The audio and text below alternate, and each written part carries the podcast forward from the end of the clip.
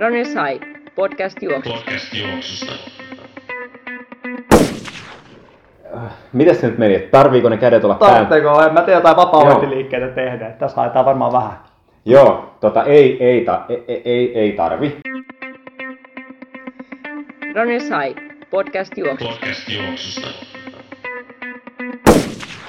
Tervetuloa Runners High podcastin pariin. Se on jakso numero 84 ja tässä studiossa ollaan minä, Tero Forsberg ja Aki Nummela, mutta tänään on vähän erilainen jakso edessä. Eli vaikka me polkujuoksusta kaikki tiedetäänkin, niin tämä jakso nyt rakentuu kuitenkin parin tällaisen asiantuntijahaastattelun kautta. Joo, käytiin tuossa jutustelemassa Nordmanin Eetun kanssa ja sitten meillä on myös,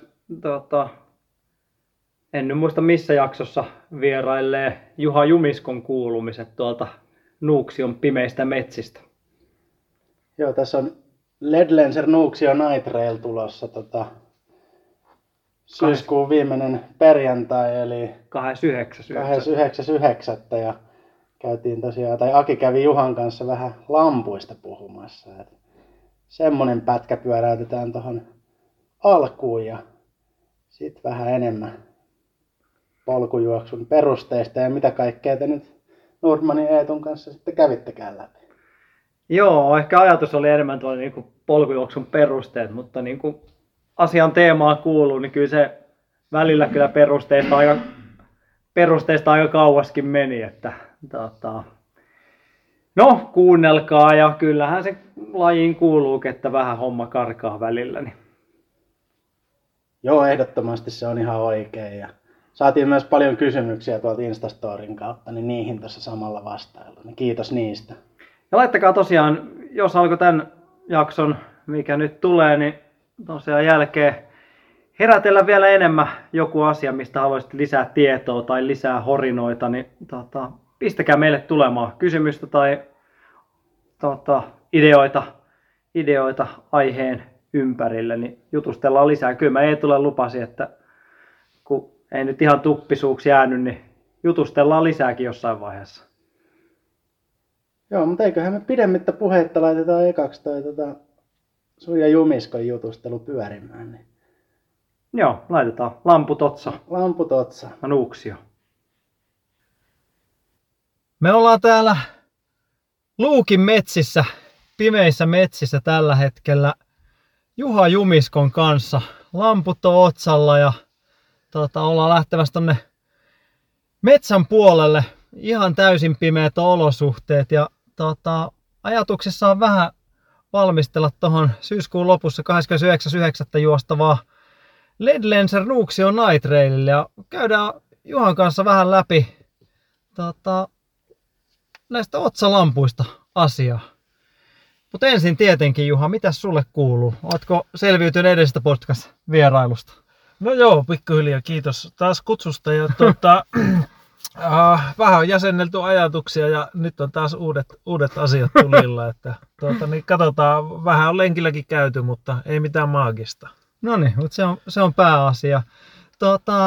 Sä oot oikeastaan ehkä vielä enemmän perillä näistä lamppukuvioista. Tää on meikäläisille vähän tämmönen pimeä kohta siinä mielessä, että itse en no Nuuksio Night Trailin kerran käynyt itse juoksemassa ja on tietenkin tuo reitinmerkkauspuolella ja käynyt lenkkeilemässä vähän metsissä, mutta itsellä ei sinällään niin kuin loppujen lopuksi ole ollut hirveitä merkityksiä hirveästi lamppujen tehoilla ja muilla, koska se on lenkittä yleensä aika lyhyitä ja riittää, että kunhan vähän näkee eteensä, mutta sä tosiaan Ledlenserin ambassadöörinä, niin voisit ehkä vähän valaista tuosta niin otsalamppuasiaa, että mitkä sulle niin kuin merkitsee noissa, jos me nyt tuonne metsän siimekseen lähdetään, tai kun sä vedätelet vähän pidempiä skaboja, niin mitä sulla on niin kuin olennaisimmat jutut?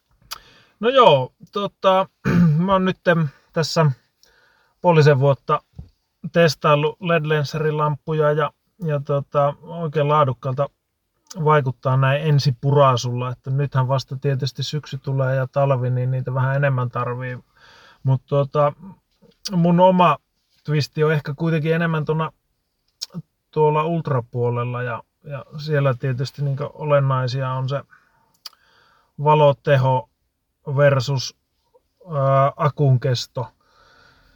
Et akun kesto ja valoteho kulkee silleen käsi kädessä, että mitä pidempi akun kesto niin, ja valotehon, tai mitä pidempi valoteho, niin sitä painavampi lamppu.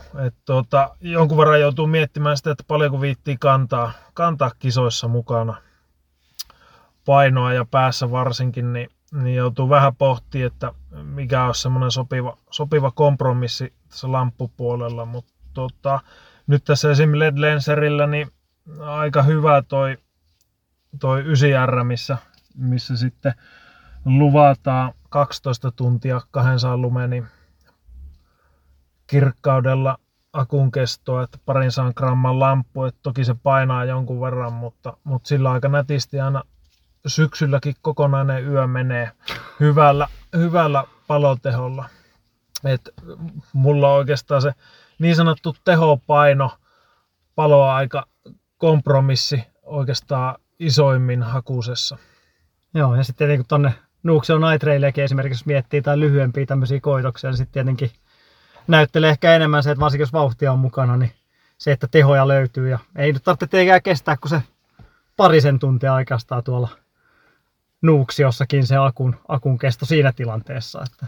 Joo, just näin. Ja jonkun verran itsekin suunnistan.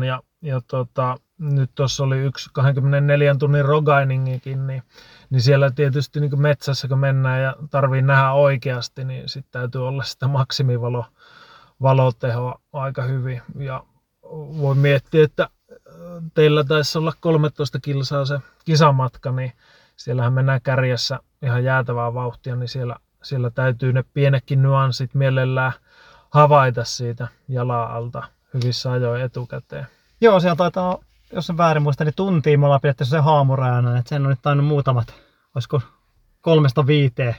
Vähän riippuen siitä, kuinka märkää on, niin 3-5 historiassa alittanut sen tunnin rajan siihen. Että kyllä se aika hyvää tahti on, kun mietitään, että ihan tuommoinen umpipimeä metsä ja pienet heijastimet, minkä mukaan sitä hommaa painellaan menemään. Se on kieltämättä aika maaginen kokemus. Se on aika semmoista psykedeellistä hommaa, kun muistan itse kävin juoksemassa sen silloin. Niin se oli tämä. En tiedä, ootko koskaan itse vastaavia osallista. Eihän niitä ihan hirveästi järjestetäkään kyllä, mutta...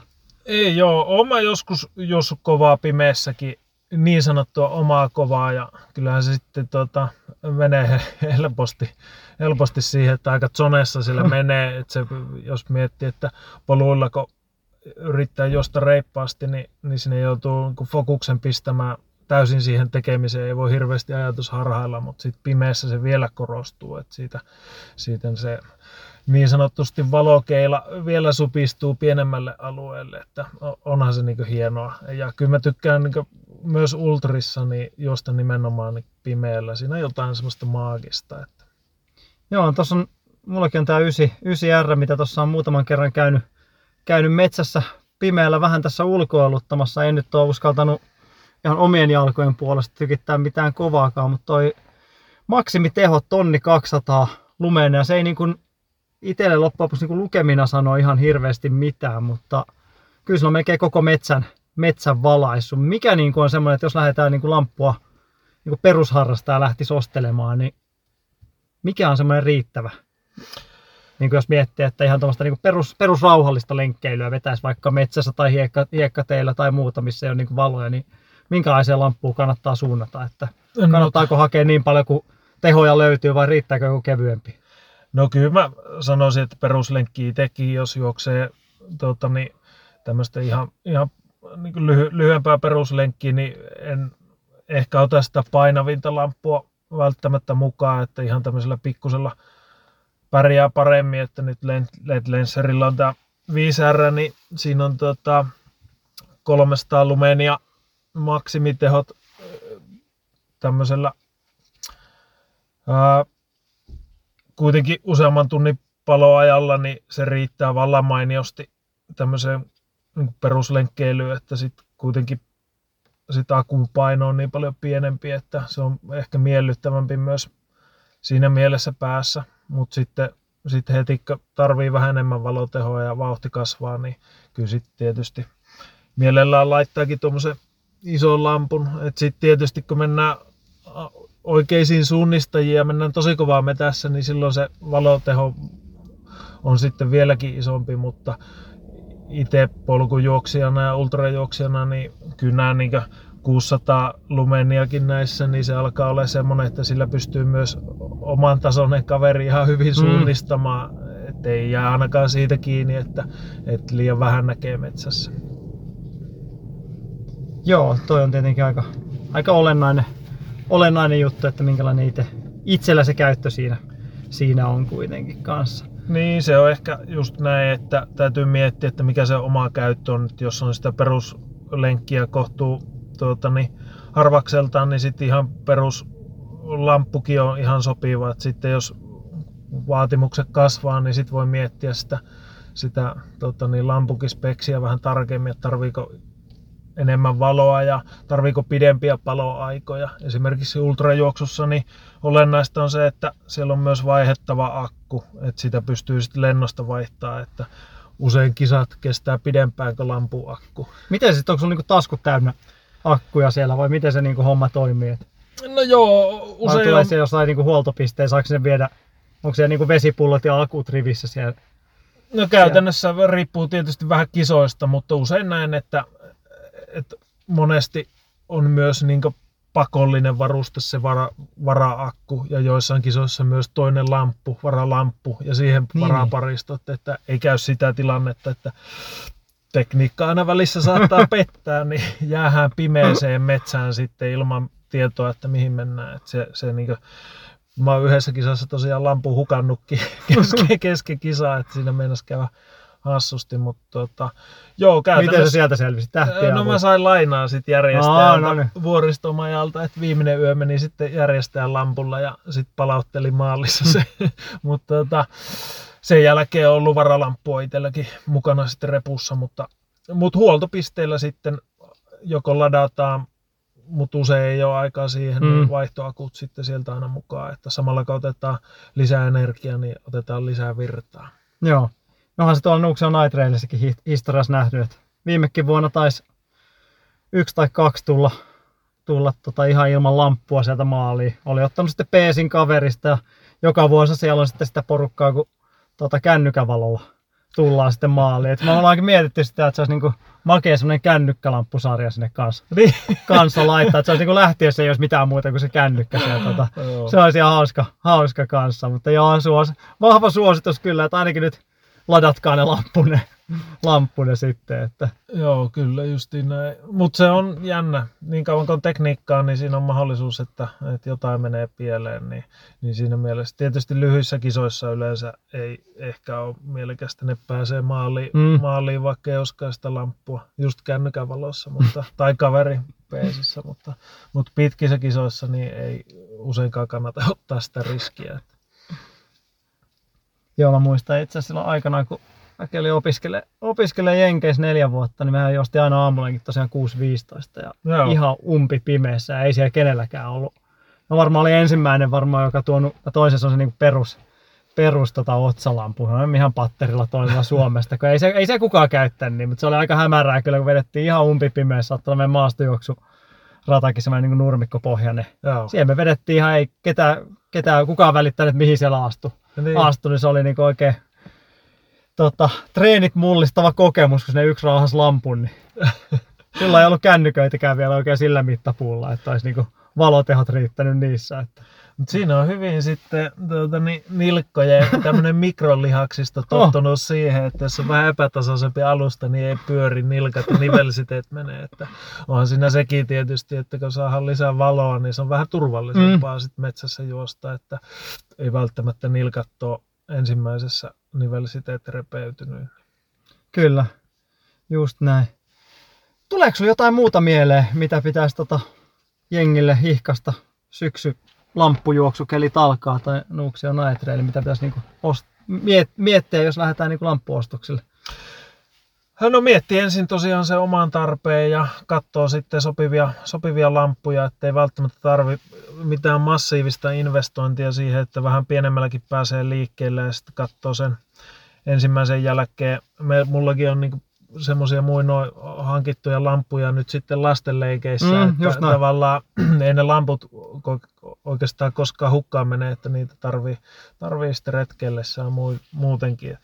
Mutta menkää metsään, se on oikeasti todella siistiä ja maagista. Että tietysti ehkä hyvä aluksi vetää niinku turvallisia omia tuttuja reittejä. Että tuolla Nuuksiossakin on aika paljon itse tullut myös lampun valossa mentyä, niin maisema näyttää täysin erilaiselta myös pimeässä, vaikka siellä jotain näkisikin, että se muuttaa vähän sitä niin kuin juoksun luonnetta, kun sinne menee pimeällä. On, ja just tämmöinen niin kuin yöpolkujuoksu, kun heijastimen valossa voi painaa menemään siellä reitillä, niin se on aika vapauttava kokemus kyllä. Että se on niin kuin, ja on saatu kyllä paljon niin kuin mielenkiintoista palautetta, kun jengi on sinne uskaltanut ja tullut takaisin. Se on kyllä porukkaa aika fiiliksistä, kannattaa tulla testailemaan. Kyllä, ei kestä kuitenkaan ihan hirveän kauan. Niin. Mutta tosiaan. Tuommoiset niin kisathan on hyvä lähtö vielä sitten tuommoiselle lamppulenkkeilylle, että se on aika safety, ettei tarvitse yksin lähteä Nuuksioon ensimmäisenä kiertää kovin pitkiä lenkkejä, että on sitten tukea ja turvaa siinä muista. Kunhan vaan huolehtii, että tekee aina ne heijastimet. Muuten voi olla pian. Se on totta. Kun vetää vähän harhaa, niin kannattaa ottaa kännykkään se 112-sovellus sinne niin paikkatietojen kanssa. Niin. Kyllä. Se onkin taitaa olla tuolla meille ns. Pakollisena, että ottaa se kännykän messiin. Jos se ei muuta, niin soittaa meille sitten missä oikein on. Niin. Mutta eipä sinne ole kukaan tainnut tietojemme mukaan jäädä toistaiseksi. No niin, mahtavaa. Mutta hei, 8.9. Ledlenser Nuuksio Night Trail, niin vielä ehditte hyvin messiin. Niin toivottavasti nähdään siellä. Niin. Kiitos Juha taas. Niin. Hei, mahtavaa, kiitos. No niin, päästy taas jälleen tänne Jätkäsaaren studioon tuolta Nuuksion metsistä ja hengissä selvittiin ja kotiin löydettiin. Mites Tero sulla toi tommonen yöjuoksut lamppuotsassa, onko tullut harrastettua yhtä? En tiedä, onko mulla koskaan ollut otsalamppu. No Intis oli kyllä otsalamppu, no siellä tietysti, lasketaanko se? No kyllähän se laskee, mutta se kuitenkin mitäs on järjestyshommissa, etkö ollut? Nuuksio Night Trailin tai Helsinki Traililla? No, niin. Mä oon ollut siellä valaistulla maalialueella. En mä kyllä muista, että olisi ollut metsäkeikkoja tai muutakaan, että olisi varsinaisesti lamppua tarvinnut. Miltä tommonen niin sun omaa hapitukseen kuulostaisi? Että voisitko lähteä Ledlenser Nuuksio Night Trailille itse viivalle? Vai onko liian hurjaa homma? Kyllä se olisi liian hurjaa hommaa. Mä en oikein uskalla juosta edes poluilla. Mun nilkat niin löysät vuosien takaisten lukusten muljahdusten jäljiltä, niin ylipäänsä tommonen niinku. Siis, mä en tiedä, olis mä kertonut aikaisemmin, mutta siis tavallaanhan mun niinku moukariheittoura loppu jossain määrin polkujuoksun merkeissä. Aha. Mä olin vetänyt auton parkkiin siihen Helsingin jäähallin viereen, siihen, se suora mikä menee stadioniin ja Nordelsöödinkadun välissä. Ja lähdin siitä sitten autolta tekee alkuverkkaa, että olin menossa jotain heittotreeniä. Se oli jo niinku se kesä, kun ei oikein kulkenut ja oli vähän niinku jo jäähdyttelyt mielessä, mutta voi olla muuten, että oli kisakin, joku piirimestaruuskisa tai vastaan. Mutta anyway, lähdin siitä autolta vetää hölkkää sitä niinku pientä polkua pitkin kohti Eltson pururataa ja ensimmäinen tollainen pieni puujuuri siinä, astuin toisella jalalla siihen ja muljahti ja sitten siitä pompin muutaman kerran toisella jalalla eteenpäin, otti päähän ja seuraava puujuuri ja sitten muljahti toinen nilkka. Siinä sitten. Siinä. Sen muutaman viikon päässä. Kai mä haaveilin vielä ehkä SM-kisojen, tai tulosraja mulla olisi ollut, mutta mä olin edelliseltä vuodelta, mutta mä olin jo päättänyt, että mä en mene SM-kisoihin, jos mä sinä kesänä heitä, tai Kalevan kisoihin, jos mä en sinä kesänä heitä tulosrajaa. Ja siinä meni sitten se viimeinenkin toive siitä, niin taisi siihen loppuun. Kyllä tavallaan polkujuoksuun loppu moukariheittoura. Polkujuoksu onnettomuuteen. Okei. No, noita ei varmaan ihan hirveästi löydy kyllä moukariheitosta historiassa. Ei varmaan, mutta näin kävi. Molemmat nilkat alle 10 metrin säteellä toisistaan pyörättiin. Muisteletko sitä aina kun Eltsu ohi meet? Niin kyllä.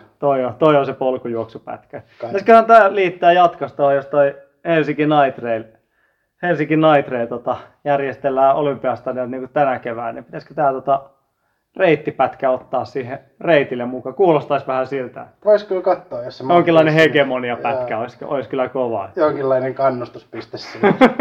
Strava-segmentti ainakin pitäisi tehdä siihen, jos ei mitään muuta.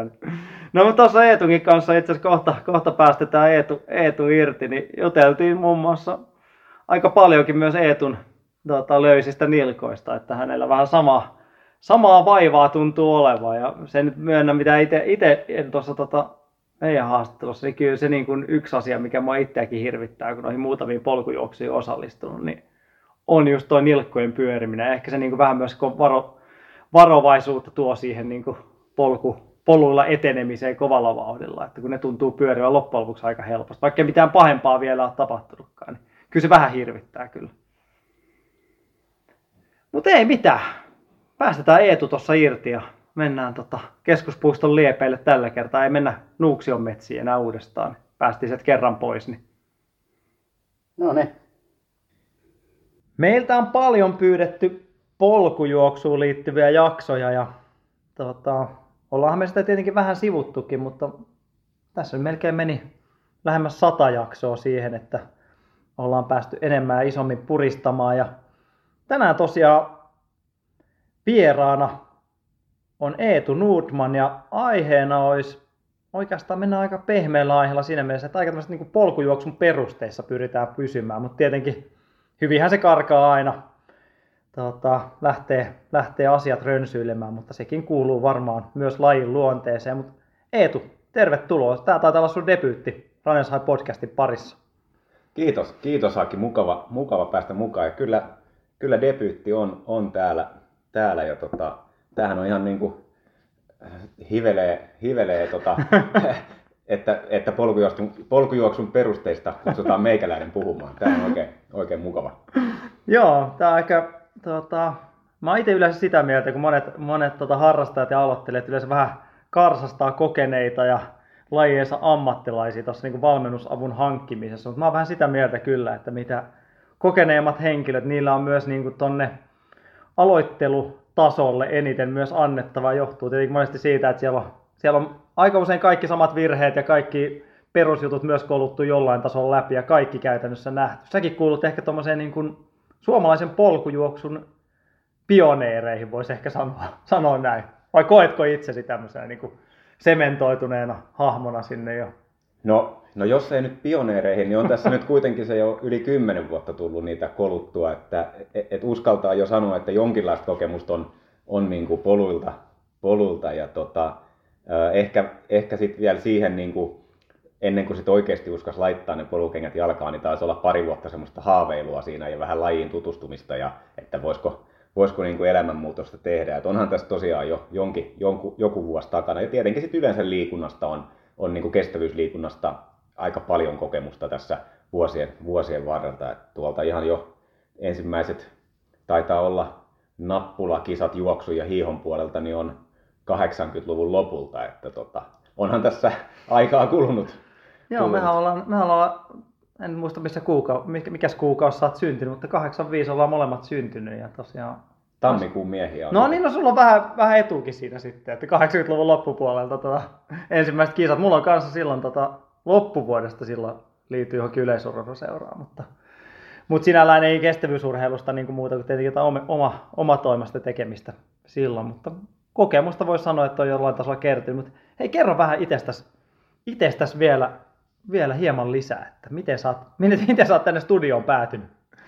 No joo, tosiaan 85-vuotiaita ollaan molemmat ja Etelä-Suomen alueella silloin. Mä oon itse Heinolasta ja muistan, onko oikein, että säkin ootko Vantaan miehiä ihan alun perinkin, niin ollaan sitten siellä ehkä jossain, olisiko ensimmäisiä kertoja alle 10-vuotiaana ekan kerran törmätty jossain. Kyllä mä sanoisin, että sieltä varmaan. Aluemestaruus tai siihen aikaan vielä, kun piireissä oli tarpeeksi porukkaa, niin piirimestaruuskilpailussa. Niin muistan, ja nämä oli nämä Flying Fins maastojuoksusarjat, sieltä mä oikeastaan teikäläisen muistan. Okei, se oli sitten 10-vuotiaan jälkeen.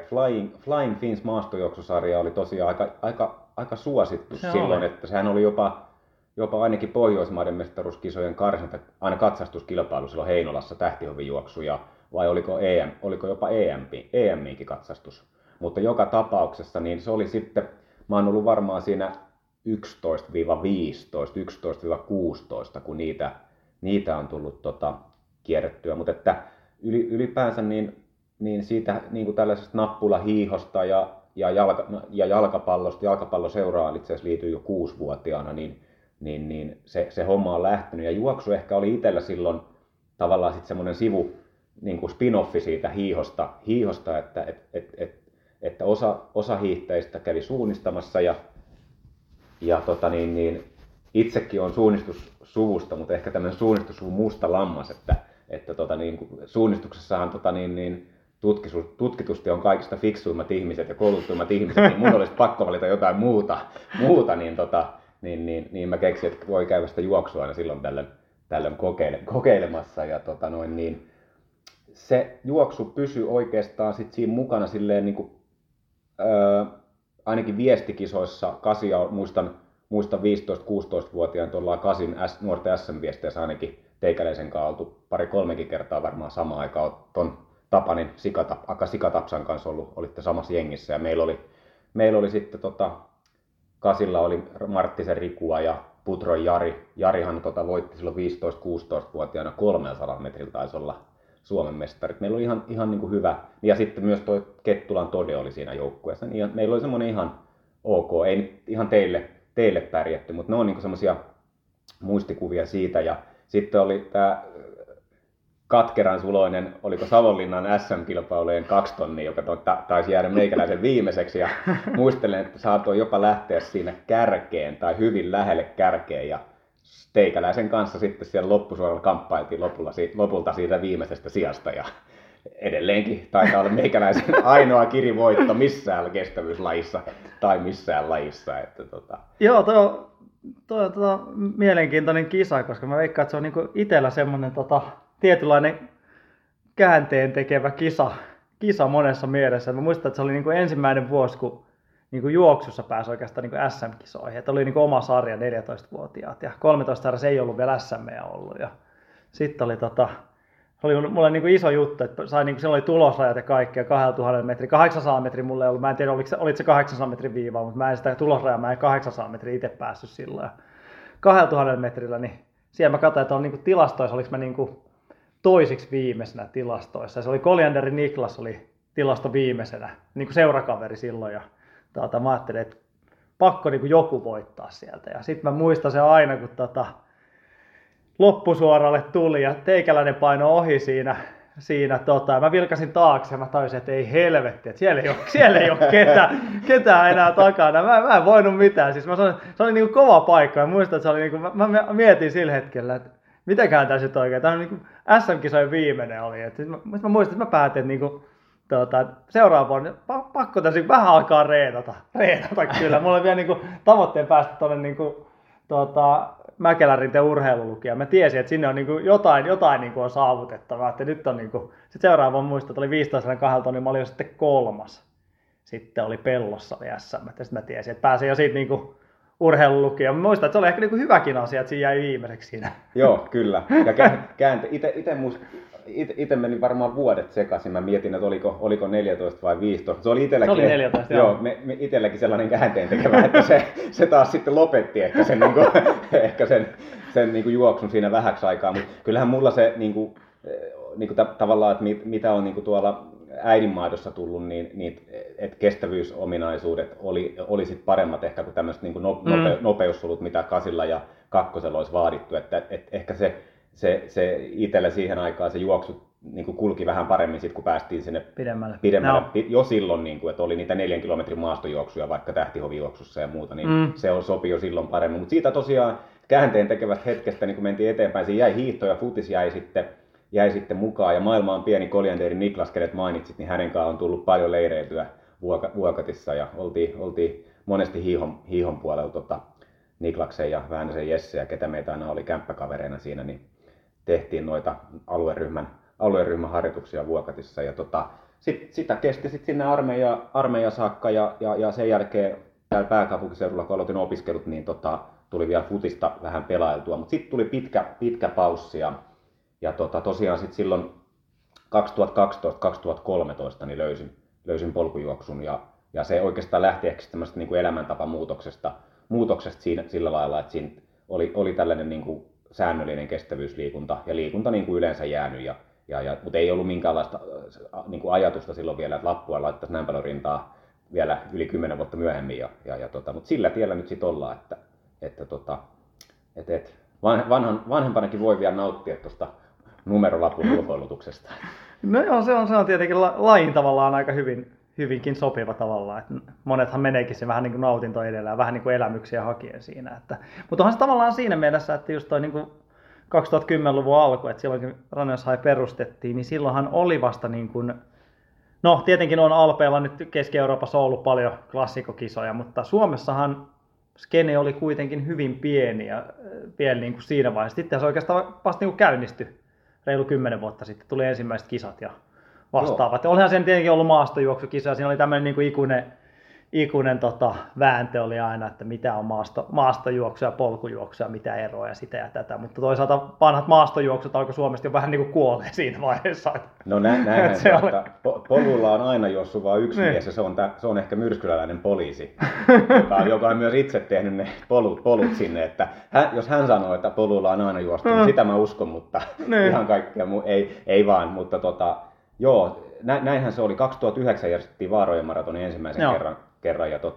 Eikä se ollut silloin oikein niin kuin polku. Mä muistan, kun siinä oli näitä jotain, oli raastokomissa ja näissä oli näitä niin kuin keskusteluja, oli vääntöä, mutta se oli vaan niin kuin, ei se ollut oikein niin kuin semmoista, ei sitä kukaan oikein maininnut niin kuin polkujuoksu. Joo, juuri näin. Se oli ehkä, ja Vaarojen maratonin järjestäjätahohan oli tämä Karsu, seikkailuurheiluseura, niin heilläkin varmaan niin kuin tämmöisenä, Mä en nyt muista, miten se niinku lukee niissä esimerkiksi tulosistoja, jos menisi kaivumaan, että lukeeko siellä niinku polkujuoksukilpailu vai miten se on niinku määritelty sinne, mutta ehkä niinku tavallaan se määrittelykin on saattanut olla niiden osallistujien mielestä jotain muuta kuin miten me nyt nähdään polkujuoksumaraton, että en tosiaan tiedä, että onko silloin niinku puhuttu tai kun sinne kisaan on menty, että onko sieltä menty enemmän hakemaan tämmöistä niinku seikkailu-urheilumaista niinku kestävyyskokemusta, vai onko se porukka, pitäisi Mäkelän Villeltä, terveisiä Villelle, joka sen ensimmäisen maratonin voitti, niin lähtikö Ville silloin juoksemaan poluille vai mihin? Lähtikö hän polkujuoksukilpailuun vaan enemmän, koska Villehän on kova seikkailu-urheilija, lähtikö hän tavallaan tämmöiseen vähän niinku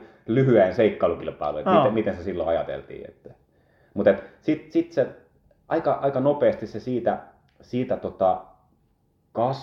kasvoja, ja sehän oli oikeastaan niin kuin 90-luvulla niin kuin jenkit ja alpit lähti niin kuin niin kuin hitaasti, mutta kasvavasti niin kuin nousemaan noi määrät tuossa niin kuin polkujuoksupuolella, ja sittenhän se oikeastaan ehkä niin kuin tämän niin kuin tietyllä lailla varmaan sosiaalinen mediakin liittyy tähän aika vahvasti, että muistaakseni 2013 myös sitten tämmöinen niin kuin hallinnollinen, eli niin kuin ITRA taidettiin perustaa. Nyt joku faktatarkistaja muistaa ehkä tämän paremmin, mutta että varsinkin sitten siinä 2010-luvulla, kun tultiin ja kaikki rupesi olemaan niin kuin sitä sosiaalisen median niin kuin, kuvausvälinettä mukana, niin ehkä polkujuoksu sitten, kun tuli tämmöinen hallinnollinen elin ja sitten samaan aikaan jengillä on ne kuvausvehkeet, niin en tiedä, onko siellä takana mitään suurempaa niin kuin tämmöistä ideologiaa taustalla, vai onko se vaan sattuman kauppaa, mutta jotenkin jos vertaisi niin kuin muuhun kestävyysurheiluun siinä 2010-luvun alkupuolelle, niin polkujuoksua kuvattiin aina semmoisen niin kuin tietynlaisen elämyksellisyyden kautta verrattuna ehkä sitten sit vaikka kilpahiihtoon, jos miettii näitä kenen tahansa kilpahiihtäjä räkäposkella olevia kuvia, tai vaikka se maratonari sitten, ja sitten siihen polkujuoksukokemukseen, niin kyllähän se sosiaalisen median materiaali oli hyvin erilaista, ja siitä varmaan saatiin sitten niin kuin aikaiseksi semmoista hypeä, joka niin kuin edelleen niin kuin tuntuu kasvavan. Ja jos esimerkiksi vaikka World Athleticsin sivulta käy katsomassa, niin nyt en muista enää kuinka monta vuotta niin se polkujuoksumäärä, mä en tiedä millä tavalla ne laskee, pitääkö siinä olla joku lisenssi vai mitä, niin se on niin kuin 15% vuositahdilla kasvanut. No. Ja siellä on tällä hetkellä nyt 20 miljoonaa polkujuoksia, mutta sehän niin ilmeisesti on sitten jonkinlaisia niin kuin lisenssiurheilijoita niin sanotusti, mitä Suomesta taas on niin kuin vaikea, niin kuin, että mistä se sitten niin kuin laskettaisiin, kun me ei tosiaan niin kuin lisenssiurheilijoina polkujuoksun puolella tavallaan olla.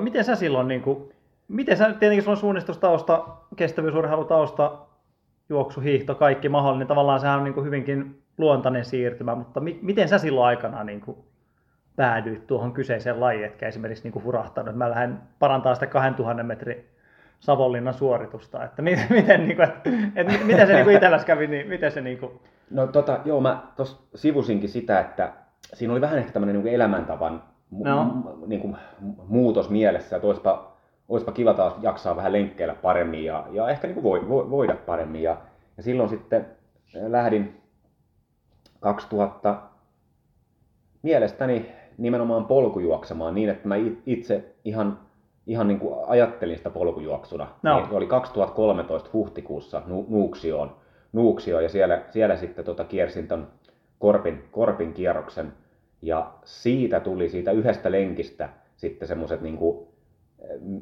kuin mielettömän hyvät fiilikset ja jollain lailla korvien välissä tuli niinku paluu tällaiseen niinku ihan niinku johonkin lapsuuden poliisi- ja rosvoleikkeihin, kun juostiin metässä ja se oli niinku hauskaa pinkoa jotain karkuun. Ja vaikka kovin hyvin ei silloin 2013 keväällä vielä ehkä jaksanut siihen korpinkerrokselle juosta, niin sen muistan, että samalla viikolla tilasin jo polkujuoksukengät. Eli silloin lähdin ihan jollain Lidlin lenkkareilla sinne ensimmäisellä kerralla. Et se ei niinku ei ollut ostettu kaikkea valmiiksi, vaan lähdettiin kokeilemaan. Ja sillä samalla lenkillä, kun mä olin ensimmäistä kertaa siellä Nuuksiossa, niin oletettavasti ehkä ranskalainen pariskunta, tai ainakin jotain Ranskan niin kuin sellaisesta maasta kotoisin oleva pariskunta, joka puhui ranskaa, niin tuli kysymään meiltä, että oletteko valmistautumassa Nuuksio Classiciin. Ja vastattiin vaan, että ei olla, että ihan vaan täällä. Ja en edes tiennyt, mikä tämä Nuuksio Classic on. Ja samana iltana menin tietokoneelle googlaamaan ja sieltä löysin 2012 Nuuksio Classicin kisavideon ja päätin ilmoittautua mukaan, mutta kilpailu mielestäni oli silloin täynnä, koska silloin samana vuonna teknisesti meni niin, että Vaarojen maratonille sain ensimmäisen paikkani mihinkään kilpailuun, mutta Nuuksio on sitten peruutuspaikan samana vuonna. Okay. Että Nuuksio Classic oli sitten samana vuonna ensimmäinen polkujuoksukilpailu 2013 ja siitä se Vaarojen maraton seuraa. Ja siitä se hurahtaminen sitten lähti? No siitä se lähti, että vielä Vaarojen maratonillakaan niin en ehkä ajatellut, että tulisin vielä yli 10 vuoden päästä niin kuin, ja varsinkaan niin kuin jollain lailla tavoitteellisesti, niin kuin, totta kai niin kuin toimistotyöntekijän tavoitteellisesti niin kuin, harjoittelemaan, mutta ehkä sitten semmoinen niin kuin todellinen hurahtaminen tapahtui niin kuin sitten tämmöistä niin kuin täyshullujen pikkujoulussa siinä samana vuonna, että oli tämmöinen Sysikallio 100, terveisiä Janne Marinille. Se oli sitä aikaa vielä, kun Juha Jumisko kirjoitti tuonne Juoksufoorumille ja mitä tätä nyt oli silloin 10 vuotta sitten olevat näitä kanavia, niin menin sieltä sitten katsomaan tämän kokeneemman porukan tohinoita ja mietin, että toi on niin hölmöä hommaa, että kierretään jotain 2,5 kilometrin lenkkiä, missä on 8 tonnia nousua vuoden pimeimpänä päivänä.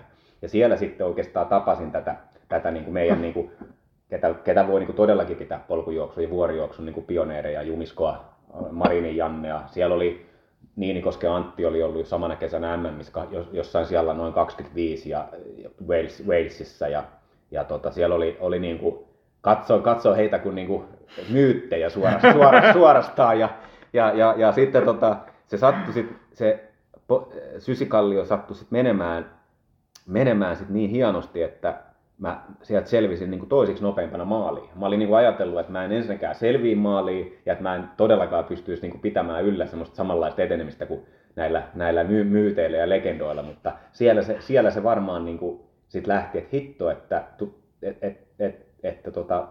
tätähän voisi yrittää niin kuin vielä niin kuin uudestaakin ja vähän järkevämmällä valmistautumisella kuin se, että laihduttaa Sysikallio sataselle. Sitä en suosittele. Joo, mutta muistuu mieleen kyllä näitä alkuaikoja kyllä, että se oli aika fanaattista hommaa silloin kyllä monilla, että ei ollut. Ja silloin oikeastaan se ehkä lähti vähän leviämään sitten niin perusharrastajankin puolelle, että sinne tuli niin kuin semmoista, jotka ei ollut oikeastaan niin kuin keskuspuistoa esimerkiksi koskaan käynytkään, että sitä alkoi niin kuin enemmän tulla sinne, että vähitellen sitä kautta luonnollisesti, että miten tämä, kun sä mainitsit tuosta ylipäätänsä tietenkin teikäläisen alku nyt on ollut ehkä vähän sähäkämpi, varmaan taustasta johtuen kuin monilla muilla, mutta ylipäätänsä, että jos mietitään tuommoista niin kuin poluille uskaltaa, niin säkin mainitsit, että perus jollain Lidlin lenkkareilla lähdet liikenteeseen, niin se varmaan pätee edelleenkin, että jos joku himoitsee tuonne niin kuin polkuja testaamaan, niin tarvitseeko siinä saman tien mennä ostamaan jotain niin kuin massiivisia polkukenkiä vai pärjääkö siellä ihan normi normimonoilla? Ei tarvitse lähteä mun mielestä ostaa. Et jos sieltä niinku omasta kaapista löytyy se jonkinlainen ulkoilutossu, ja et tietysti ihan kiva olla ehkä sit myös joku semmoinen, niin kuin sanot, kohtuullinen kevyt teepaita ja sortsit. Ei tarvitse olla mitään huipputeknistä kamaa. Et se, millä nyt lähtisi vaikka salilla sit käymään, jos ei muuta löydy, tai sulkkista pelaamaan. Se, että nykyäänhän meillä on, niin kun, jos ajatellaan tätä pääkaupunkiseutua, niin meillä löytyy keskuspuistosta merkattu maastopyöräreitti, jota voi vaikka lähteä kokeilemaan muutaman kilometrin suuntaan, tai sanotaan vaikka pari kilometrin suuntaan, ja kääntyy sitten takaisin, kun tuntuu sopivalta, että sielläkään ei tarvitse välttämättä osata niinku polkuja seuraavaa merkkejä. Sitten taas toisaalta Sipoonkorpi on tosi paljon laajentanut niiden infraa tuossa. Ja aika helppo sielläkin vetää. Vantaan puolella, että on helppokulkuisia polkuja, löytyy sitten vähän niin kuin haastavampaakin pikkupolkua, jos haluaa, mutta että ei varmasti eksy Vantaalla. Tai sitten tietenkin Espoossa Nuuksiossa, että ei sillä lailla tarvitse mun mielestä jännittää, että inframerkinnät on tällä hetkellä, niin kuin ehkä korona-aika, kun ihmiset meni paljon metsään, niin varsinkin siellä Sipoonkorvessa sitä infraa parannettiin tosi paljon. Ja taisi olla ihan tässä viime viikolla juttua Hesarissa muistaakseni, että Sipoonkorpi niin kuin lähestyy jo Nuuksion kävijämäärää. Okay. Kyllä siellä muitakin kulkee, mutta heti kun siitä Vantaallekin kun menee ja lähtee pikkasen pois siitä Kuusijärveltä, niin kyllä ihan saa luonnosta nauttia, että ei mitään ruuhkaa ole, vaikka niin kuin kävijämäärät on isoja. Joo, mäkin itse asiassa kävin keväällä Sipoonkorvassa oikeastaan niin kuin ensimmäisen. Olen mä joskus käynyt korona-aikana tyyliin, käytin sala-avulla siellä ja muuta, mutta kävin juokseen siellä. Just Kuusijärvelle jätin autoja ja lähdin siitä painelemaan, niin kyllä oli ekaksi oli kyllä helppo mennä siellä, ei ollut hirveästi niin kuin sivupolkuja, että pysyi reitillä, mutta siis oli aika makeata väylää kyllä. Että samalla aikaa oli ihmisiä joo, mutta pääsi myös siihen niin kuin pois siitä, että ja voisin kyllä suositella ihan, itse meni ihan niin kuin peruslenkkareilla, vaikka oli vähän lunta, jäätä, mutta hyvin pärjäs. Sitä ei mun mielestä kannata niin kuin pitää tosiaan minä niin kuin pakkona, että on väkisin ostettava spesiaalipolkukenkiä tai muuta, että lähtee vaan metsään. Ja tietenkin nyt ehkä varsinkin kuivilla kelleillä ei pärjää melkein missä vaan, näin varsinkin täällä pääkaupunkiseudulla miten vaan. Mutta mitä sä itse nykyään, et varmaan niin kuin sanoitkin, että hommasit jo silloin vähän, mitä sä itse nykyään käytät kenkäpuolella, mikä niin kuin, mitä sä itse valikoit niin kuin kenkää tuonne metsään?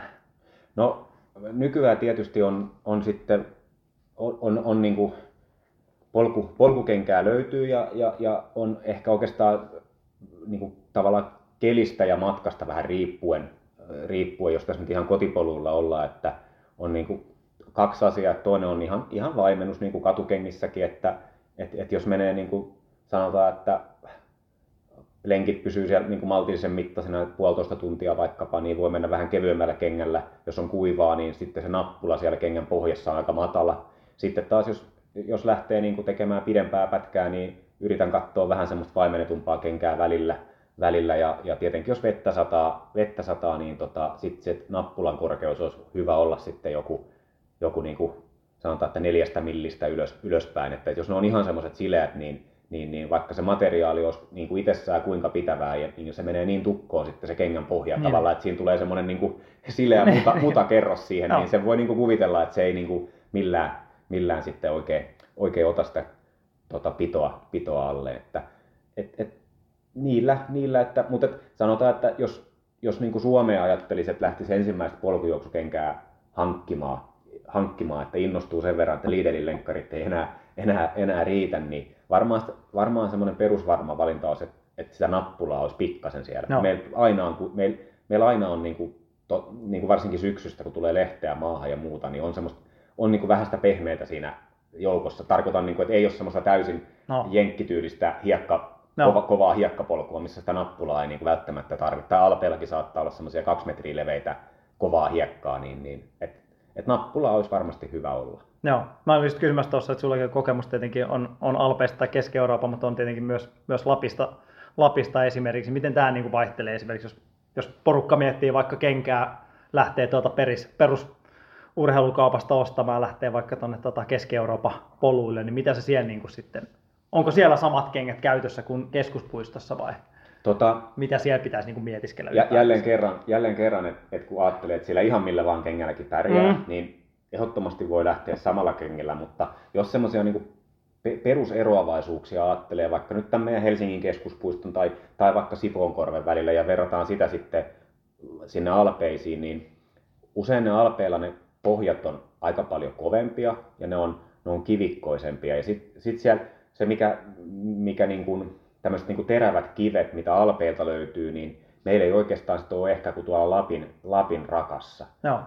Ja sitten jos ajatellaan, että miten se kenkävalinta voisi erota tämän keskuspuiston ja sen Lapin rakan tai sen Keski-Euroopan välillä, niin mä ainakin sit valitsisin semmoisen kengän mieluusti sinne terävää kivikkoa, missä olisi ehkä tämmöinen, kutsutaan niin kuin kivisuojaksi tai kivisuojalevy siellä kengän sisässä. Että, tai sitten vähintäänkin, jos sitä kivisuojalevyä siellä ei ole, niin että olisi niin kuin sen verran sitä vaimennusta siinä kengän pohjassa, että terävät kivet ei niin kuin vahingoita ihan siis suoraan sanottuna sitä jalkaholvia. Et mullakin on kerran itse asiassa käynyt, oli semmoiset hyvin kevyet kengät, missä ei niin kuin, tavallaan niin kuin suunnistuskenkämaiset niin kuin polkujuoksukengät, missä ei ollut sit mitään oikeastaan vaimennusta, niin mudan alla oli vaan terävä kivi, mikä ei näkynyt sen mudan päälle, niin kovaa tuli läpi siitä pohjasta, että oli koko jalka pöytä niin kuin täkiästä kantapäähän ihan mustaverestä. Et pelästyin, että murtu, mutta ei murtunut, tuli vaan niin paha ruhje siihen, että tosiaan, jos rakkaa lähtee pohjoiseen tai Keski-Eurooppaan kivikkoisille polulle juoksamaan, niin semmoinen jonkinlainen kivisuoja voisi olla hyvä siinä kengässä. Joo, okei. Okay. Mutta sitten niinku ehkä Keski-Euroopassa ei välttämättä sitä pitopuolta, jos miettii noita niinku teknistä keskuspuistoa, niin ei välttämättä ole niin olennainen loppujen lopuksi kuitenkin. Joo, se nappulan korkeus ehkä ainakaan niinku semmoisilla enemmän käytetyillä polulla ei ole niin oleellinen. Ne usein on semmoista niinku hiekkakivi. Toki sitten jos tulee se rankkasade, niin sittenhän se vetää sen semmoiseksi mutavelliksi. Silloin jälleen tullaan siihen, että sitä nappulaa olisi hyvä olla. Mutta semmoisella hyvällä säällä, niin jos vertaa Keski-Euroopassa käytettäviä polkujuoksukenkiä, niin se ehkä on hiukan matalemmat nappulat kuin mitä meillä on vaikkapa nyt sit suunnistuskengissä tai näin. Että hyvällä kelillä pärjää todennäköisesti vähän matalemmallakin nappulalla. Joo. Mitä sä itse tällä hetkellä, mitä merkkiä, malleja, mitä sä käytät tällä hetkellä? Mulla on juoksen tuossa Salomonin Suomen tiimissä, niin mulla eniten käytetty malli on tämmöinen kuin Slap Pulsar, ja siitä Pulsarista on niin kuin kaksi versiota. Siinä on semmoinen niin kuin just nimenomaan kuiva ja ei niin kuin mutasen kelin tämmöinen niin sanottu hardground-versio, sen nimi on se pelkkä Pulsar, ja sitten on tämmöinen Pulsar SG, mikä on sitten viittaa softgroundiin, ja siinä on sitten oikeastaan ainoana erona on niin kuin vähän hiukan erilaiset pohjat, siinä on korkeammat nappulat. Sitten niitä tulee käytettyä, ja kolmas kenkä on tämmöinen kuin Genesis, S-Lab Genesis, että siinä on sitten enemmän vaimennusta ja siinä on myös sitten myös kivisuojaa jaloille, että siitä ei tuu niin kuin iskut samalla lailla sitten läpi. Ja se Genesis on myös sellainen kenkä, että jos niin kuin tulisi hyvin niin kuin teknistä maastoa vastaan niin, ja sen tyyppistä kivikkoa, että ei haluaisi potkaista sitä omaa jalkaterää vaikka kahden kiven väliin. Se nimittäin sattuu aika kovaa, jos juoksee kovalla vauhdilla ja satut sopivasti laittaa kahden kiven väliin jalan, ja on semmoinen niin kuin, sanotaan, mitäs kenkiä, sulla on noita puuman kenkiä ainakin, ja siinä on joku semmoinen pelkkä ohut kangas siinä sivuilla, niin sen kun sen sopivaa kulmaa saat sinne kivien väliin, niin se tuntuu aika pahalta toisia molemmilla puolella jalkaterää, että niin tässä Genesiksessä on sitten esimerkiksi niin hiukan myös suojaa siihen, että ei niin kovasti satuta jalkaa, jos se sinne kivien väliin osuu, että tietysti suojaus tuo sitä aina vähän painoa lisää siihen, että näinhän se on, joo. Että se on aina se kompromissi, että lyhemmillä pärjää, ja jos ei ole niin teknistä, niin vähän enemmän niin kuin vähemmälläkin suojalla tai 170 grammaa taitaa painaa se kevyempi Pulsari, että se rupeaa olemaan jo niin kuin maratonkengän. Se alkaa olla, ei tuolla montaa kevyempi, paitsi nyt tuli tämä Addun 500 punnan 130 jotain grammaa, mutta taitaa olla tuolla niin kuin itsellä taitaa kevyemmät tulla 180-170 grammaa, että siinä samaa luokkaa kyllä. Että. Joo, kyllä. Ja vielä täytyy sanoa tästä, että jos ajattelee näitä polkukengän ominaisuuksia, niin Suomen ehkä yksi juurakkoisimmista kilpailuista, tämmöisistä isoista kisoista ja varmaan kaikista kisoista, niin on toi Pudum Traili aina keväisin, niin siellähän juostiin tänä vuonna, oliko 3. vai 4. alle 1,5 tunnin ajalla, niin Alphaflylla, että ei se aina sitä vaadi, mutta itse en ehkä lähtisi niihin juurakkoihin ja mutaa Alphaflylla, että mulla ei vanhan miehen nilkat kyllä kestäisi sitä. Että. No ei, mutta tietenkin toikin on vähän tulossa ehkä tuohon polkukenkeen niin kuin suunnitteluun myös, että nyt alkaa tulla paksumpaa pohjaa sinnekin puolella, mutta ehkä niin kuin Suomen kisoihin ei ehkä parhaimmat kuitenkaan. Joo, että en ainakaan itsekin puudomilla pari kertaa käynyt sen lyhyemmän vetämässä, niin kyllä melkein itsellä se on se nasta melkein ollut siellä jonkinlainen paras vaihtoehto. Kyllä. Kyllä se tietenkin houkuttaisi, jos olisi ihan täysin kuivat kelit, että vetäisikö ihan tuommoista. En Alphaflyta käytä itse edes maratoneella, mutta joo, vähän joku kevyempi. Niin voisi melkein jopa miettiä silloin, mutta täytyisi olla kyllä aika kuiva, rutikuiva keli kyllä. Että. Kyllä. Miten sitten on asta ylipäätänsä? Tuleeko sinulla käytettyä? Monethan käyttää suunnistuskenkiä vastaavaa.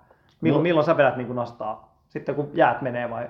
Joo. Silloinkaan, että... Joo, mulla on mä käytän talvisin nastakenkiä, että kesällä mulla ei oikeastaan ole kierrossa yhtiäkään nastakenkiä. Okay. Salomonillahan on niin kuin nastarit, myös niin kuin kesämallit, ja itseltäkin ne löytyy, mutta ei tule oikeastaan käytettyä koskaan. Talvella sitten taas, jos on hyvä luminen talvi, niin polkujuoksuhan tavallaan helpottuu siinä vaiheessa, kun ne juuret peittyy sinne lumeen ja sitten jos sitä lunta on tarpeeksi, niin se, jos on hyvä nastakenkä, niin se on aika mukavaa rallattelua sitten talvella. Saa niin kuin nastoilla hyvän pidon ja talvisin tosiaan tulee käytettyä. Joo. Ja nyt itse asiassa olen itse huomannut, että on toi, niin kuin, jos on luminen talvi ja Helsingin keskuspuistokin aika paljon näitä läskipyöriä ja maastopyöriä tuo menee, niin on aika makeassa kunnossa nuo polut. On melkein jopa paremmassa kunnossa kuin, ihan normiväylät. Et se on aika hauska huomata. Just, jos vaikka olisi ihan jäässäkin, niin... Joo. Nastaa muuten. Se on itse asiassa aika nopeeta. Mä melkein otan talven nopeampaa kuin kesällä. Ehdottomasti jos on luminen talvi ja maastopyörät on ajanut sen niin kuin hyvää kuntoon, niin se on huomattavasti nopeampi kuin kesällä. Just sen takia, että ne juuret peittyy ja sä tavallaan pääset niin kuin painamaan aika kovaakin siinä, jos vaan saat sen pidon nastoilla. Että... Joo, ei kyllä suosittelen kyllä menemään. Et ehkä sitä ei välttämättä kovin helposti lähde miettimään, että niin talvella tuosta niin lähtisi poluille vetämään, mutta on oikeasti aika helppoa ja aika makeatakin mennä. Että... Kyllä. Se on kyllä niin kuin, suosittelen kyllä vahvasti kyllä ja, siinä. Ja vielä tuosta nastarikysymyksestä, niin kyllä porukka niitä jonkin verran edelleen käyttää, mutta nyt ehkä tässä samalla kun tämä lajin määrittely ja tämä koko tämä hype tässä on niin kuin tuonut ehkä niin kuin kenkävalmistajien puolelta hirveästi rahaa lajin pariin, niin on ainakin niin kuin Euroopassa on niin kuin, Euroopasta tulee paljon enemmän, ja tietenkin internet ja muu tässä näin, sä voit tilata mitä tahansa, mistä tahansa, niin tuntuu, että niitä nastareita ehkä näkee nykyään vähän vähemmän, ja mä luulen, että se johtui siitä, että silloin kun itsekin on ensimmäisen kerran noihin kisoihin mennyt, ja varmaan se porukka siellä 2009 vaikka Vaarojen maratonilla, niin ei ole ollut semmoista tarjontaa polkujuoksukengistä samalla, ja siellä on ollut joku La Sportilla, minkä on saanut ehkä yhdestä kaupasta Suomesta, ja sitten loput on ollut suunnistuskenkiä, että tämä niin kuin tämä nastakenkämarkkina on hyvin vahvasti niin kuin kytköksissä tuohon suunnistukseen niin kuin edelleenkin. Ja niitä, jos ajatellaan niin kuin tämmöisiä perinteisiä polkujuoksumerkkejä, niin niillä ei kyllä nastoja kovin monella ole. On ihan voi sanoa, että yhden käden sormissa laskettavissa semmoiset merkit, että ylipäänsä sitä nasturia tarjoaa. Niin ehkä se, että ei pelkästään, että nastoissa olisi niin kuin jollain lailla jotain vikaa, mutta enemmän niin kuin se, että se iso tarjonta niin on kaikkea muuta kuin nastaria, niin varmaan sen takia se nastari on hiukan jäänyt pois. Ja tietenkin samaan aikaan myös pohjamateriaalit on parantunut, pito parantunut, että sehän ei, eihän pelkästään jos nastaa miettii talvijuoksuukin, niin kyllä mä oon itse sitä mieltä, että semmoinen itse lisättävät nastat peruskenkiin, niin ei se pidä läheskään niin hyvin kuin semmoinen, missä on pohja suunniteltu myös sitä talviolosuhteita tai pitäviä olosuhteita varten, että on se ihan eri se tuntuma. Mutta samahan se tossa on. Että... Kyllä. Se on itse asiassa nimenomaan näin, mitä sanot, myös ei-nastarissa. Eli se voi olla sama pohjamateriaali, sama kumimateriaali, mutta sitten se pohjan joustavuus niin vaikuttaa siihen, että jos se pohja on niin tosi jäykkä, niin se ei tavallaan niin pääse se materiaali niin kuin ikään kuin imeytymään niin kuin vaikka sen märän kallion päälle. Et jos joku ihmettelee, että miten tämä nyt ei, vaikka tässä lukee, että sama kontagrippi lukee molemmissa kengissä, mutta toisessa se pitää paremmin, niin jos se toinen on niin kuin löysempi tavallaan se pohja, niin sehän pääsee niin kuin ikään kuin tarrautumaan siihen kiven päälle. Just näin. Tuossa nyt mentiin aika aika detaili. Vaikka sanottiin, että me polkulle voi mennä millä kengillä tahansa, näinhän se menee kuitenkin. Että. Ja sen vaikka niin kuin varmaan osittain itse näen myös tuossa niin kuin tietynlaisena osasyynä tuohon niin kuin polkujuoksuun. Niin kuin, no itse ehkä vähän niin kuin polkujuoksu, tietenkin polkujuoksulajina Suomessa esimerkiksi keskuspuistossa se on vähän eri, kun mennään tuonne niin kuin Keski-Eurooppaan, mutta kuitenkin samaa skeneä. Niin tavallaan se, että se on myös samaan aikaan välineurheilua, vaikka se pärjää myös kevyemmillä välineillä, mutta kyllähän se tuo aina semmoista niinku spekulointia tähän hommaan, että kyllähän meistä nyt jokainen tietää, että onhan se mukava, että pohditaan, että kenellä on parhaimmat hiilikuidut jalassa. Niin. Kyllä, kyllä. Näinhän se menee, että tylsää antaa, jos ei ole mitään niinku pohdittavaa, mutta tosiaan niin kuin muistutettiin, niin voi mennä ihan millä tahansa tai vaikka paljaan jaloin tonne poluille tai sitten pistää vähän niinku prameempaa kenkää jalkaan, näinhän se menee. Kyllä, ja kyllä niinku siis Tästä mentiin tosiaan, vähän eksyttiin tuohon. No, niin se kuuluu asiaan. Se kuuluu, joo. Niin, kyllä niin kuin yhdellä polkujuoksukengällä pärjää niin kuin siis todella pitkälle jo. Et nykyään myös niin kuin kauppiaiden ja niin asiantuntemus on parantunut tosi paljon. On. Niin kuin, tarkoitan tämän polkukengän osalta. Et muistan tuossa vielä niin kuin vajaa 10 vuotta sitten, jos sivukorvalla kuunteli, että mitä siellä niin kuin tiedettiin ylipäänsä polkujuoksusta. Ja se on ihan ymmärrettävää. Laji on monelle ollut varmaan vielä 5 vuottakin sitten aika vieras. Mutta nyt kun sä meet kauppaan ja sanot, että haluaisin yleispolkujuoksukengän, niin kyllä varmasti jokainen urheilukauppias osaa suostella sulle sen ainakin niin kuin mallina sen, että mikä on yleispolkujuoksukenkä. Se on sitten tietysti eri asiat, mikä sopii kenenkin jalkaan, ja se ei oikeastaan selviä kuin testaamalla, mutta että kyllä sieltä niin kuin sen verran niin kuin asiakaspalvelu on kehittynyt myös tämän lajin osalta, että varmasti saa jeesiä, kun kysyy. Kyllä, just näin. Miten sitten muuten tuo varustus? Kengistä on ollut puhetta, vaatetus tietenkin varmaan, teknistä materiaalia, mutta mitä niin kuin, onko jotain semmoista niin kuin spesiaalia muuta, mikä tulee mieleen, että mikä olisi, niin kuin, jos se nyt ihan alkuvaiheessa, niin olisi niin kuin hyvä tai olennaista. Tietenkin monillahan näkee juomareppua ja näkee reppua sitä tätä. Tuntuu välillä, että kuuluu lajin luonteeseen jotain kantaa mukana, mutta mikä on semmoinen niin kuin... No joo, monethan näistä varusteista varmaan niin kuin liittyy... niin kuin, toki joo, kaikissa lajeissa on lajikulttuuri. Se on hienoa, koska muutenhan näitä lajeja ei olisi. Jos ei ole lajikulttuuria, niin kyllä se aika todennäköisesti...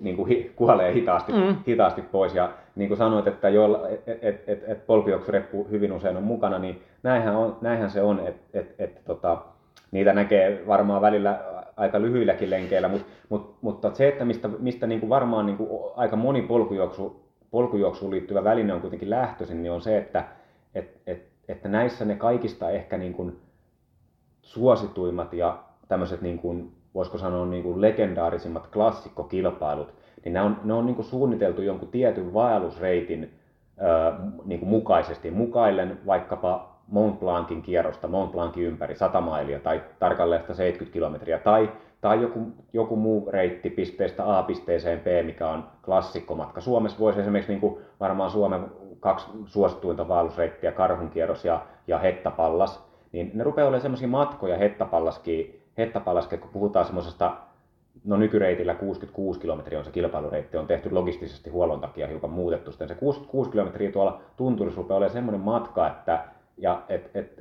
sullakin saisi jo puoliso aika paljon ajaa siellä autolla, että jos se rupeaa sulle sitä kovaa juomapulloa tuomaan sinne reenilenkille niin matkan varrelle, niin se juomareppu niin kuin edesauttaa sitä, että on mahdollista niin kuin, ehkä, niin kuin kulkea tällainen matka, ja sitten tosiaan juomarepuista ollaan ehkä menty sitten just tähän jo niin kuin liivimalliseen, että se rupeaa olemaan niin kuin enemmän tämmöinen niin kuin teepaidan, hihaton teepaita kuin reppu varsinaisesti. Mutta että se, että jos sitä innostuu ja haluaa sitä pidempään, niin se juomareppu on tosiaan hyvä. Niihin löytyy nykyään, tai on löytynyt jo pidempäänkin, mutta taitaa olla melkein suositumpia tämmöiset täytettävät niin kuin pehmeät lötköpullot. Että alkuaikoina, kun itse aloittelin, niin lähes kaikki oli tämmöisiä juomarakollisia, mitä maastopyöräilyssä tai niin vapaalaskussa käytetään paljon. Mutta nykyään taitaa suositumpi olla nämä lötköpullolliset, että siitä ehkä helpommin näkee sen juomisen kulutuksen tai hahmottaa paljon sitä jäljellä, ja se täyttäminen on aika paljon nopeampaa. Sitten ehkä, jos oikein lähtee niin kuin ostohousut jalassa, niin semmoinen kello, jolla pystyy navigoimaan tuolla metsässä, eli saa saa lähetettyä sitten kelloon eri valmistajien kautta tämmöisiä niin kuin GPX-tiedostoja, eli käytännössä niin kuin tämmöinen reittikartta siihen kelloon, ja se kello sitten näyttää, että ootko siinä viivalla, eli käytännössä niitäkin on nykyään jopa niin hienoja, että on ihan niin kuin tämmöinen täysin luettava topografinen kartta siinä kellossa niin kuin pohjana, mutta että vaikkei niin hienoa olisikaan, niin se pelkkä viiva jo näyttää sen, että onko siinä reitillä. Kuulostaa näin tällä ehkä podcastissa, että mikä viiva nyt näyttää, että onko reitillä, mutta se on itse asiassa paljon helpompaa, kun se kuulostaa tässä varmaan puheen tasolla seurata sitä reittiä, niin se on myös ehkä sellainen, että et saattaa sit niinku edesauttaa niinku uskaltamista lähteä jonnekin vähän tuntemattomille. On ja ainakin itse huomannut sen, että on Keski-Euroopassa varsinkin sitä käyttänyt, niin siis tuohan se niinku nautintoa ja mukavuutta siihen, että sun ei tarvitse koko ajan sitä, niinku, että sä oot niinku reitin laittanut ennakkoon ja pistänyt, että sun ei tarvitse niinku koko aikaa vaan niinku kytätä ja missä sä oot. Ja kyllähän sä voit jatkaa lenkkiä yhtenäisesti paremmin siinä, että tuo semmoista niinku mukavuutta sen tekemiseen. Ehdottomasti ja jos mullakin tässä ranteessa kello mikä on, niin jos sanotaan, että on vaikka tämmöinen, keksitään nyt vaikka työmatkajuoksija, joka joutuu käymään työmatkoilla sitten ympäri Eurooppaa ja ainakin monet, itse en joudu paljon reissaamaan, mutta silloin harvoin kun on tullut työreissussa käytyä, niin se on aika hauska tutustua kaupunkiin sitten käydä lenkillä siinä, jos ehtii aamulenkin tai iltalenkin tekemään, niin tässäkin on hauska ja tosi näppärä ominaisuus, että pystyt niinku yhdellä napinpainalluksella tekemään itsellesi tämmöisen niinku ympyrälenkin, eli että se piirtää sulle. Niin, se tekee automaattisesti. Eli että kun olet lähdössä lenkille, niin valitset, että kuinka monta kilsaa haluat mennä, se kysyy, että haluatko mennä 8 vai 10 vai 15 siitä sun lähtöpisteestä, ja sitten se vetää niin kuin esimerkiksi tässä tapauksessa niin Garminin tämmöisten heatmappien perusteella niin suosituimpien reittien kautta vaikka 8 kilometrin ympylälenkin Lontoossa ja opastaa sut takaisin siihen hotellille, niin se on siis todella näppärä. Et jos ei ole niin kuin ennen työmatkalle lähtemistä ehtinyt niin tehdä sitä itse, niin se on tosi toimiva. Ambit 3 ei taida saada ominaisuutta. Eikö tuohon tule jo syke kuin? En ole hetkeen käyttänyt sitäkään, että täytyy testoa, että tuleeko sitäkään enää. Joo. On se 9 vuotta vanha. Tässä on sen toi ihan perusreitin saitella. Tai en mä tiedä, saako sitäkään enää. Niin, ei ole muutamaan vuoteen käyttänyt. Mutta joo, siis teillä monillahan varmaan on kellossa on paljon sellaisia ominaisuuksia, mitä ette ole itse katsonut tai käyttänyt, niin kannattaa kyllä tutustua. Kyllä. Saa mielekkyyttä huomattavasti sen tekemiseen kyllä. Kyllä. Ja just varsinkin kun monet miettii aina, kun mennään uusiin paikkoihin tai uusille poluille, että mihin sitä kannattaisi mennä, niin just onhan noin niin kuin isolta osin auttaa, varsinkin kun no meillä nyt ehkä keskuspuisto on siinä mielessä, että me tunnetaan varmaan jokainen käpy tuolta ja jokainen polun pätkä, mutta monillehan toi niin kuin Helsingissäkin asuville keskuspuistohan on hyvin pelottava musta aukko siltä osin, niin siinähän se varsinkin tuo niin kuin pistää reitit ennakkoon, menee sen mukaan ja painaa menemään, niin ei tarvitse miettiä, että mistä osaa takaisin tai mistä ei. Niin. Kyllä. Ja, vaikka noista reittimerkkauksista puhuttiinkin, niin kyllä ne välillä tuolla aika sekavia loppujen lopuksi. Edelleenkin on tuolla että ei välttämättä aukea ihan.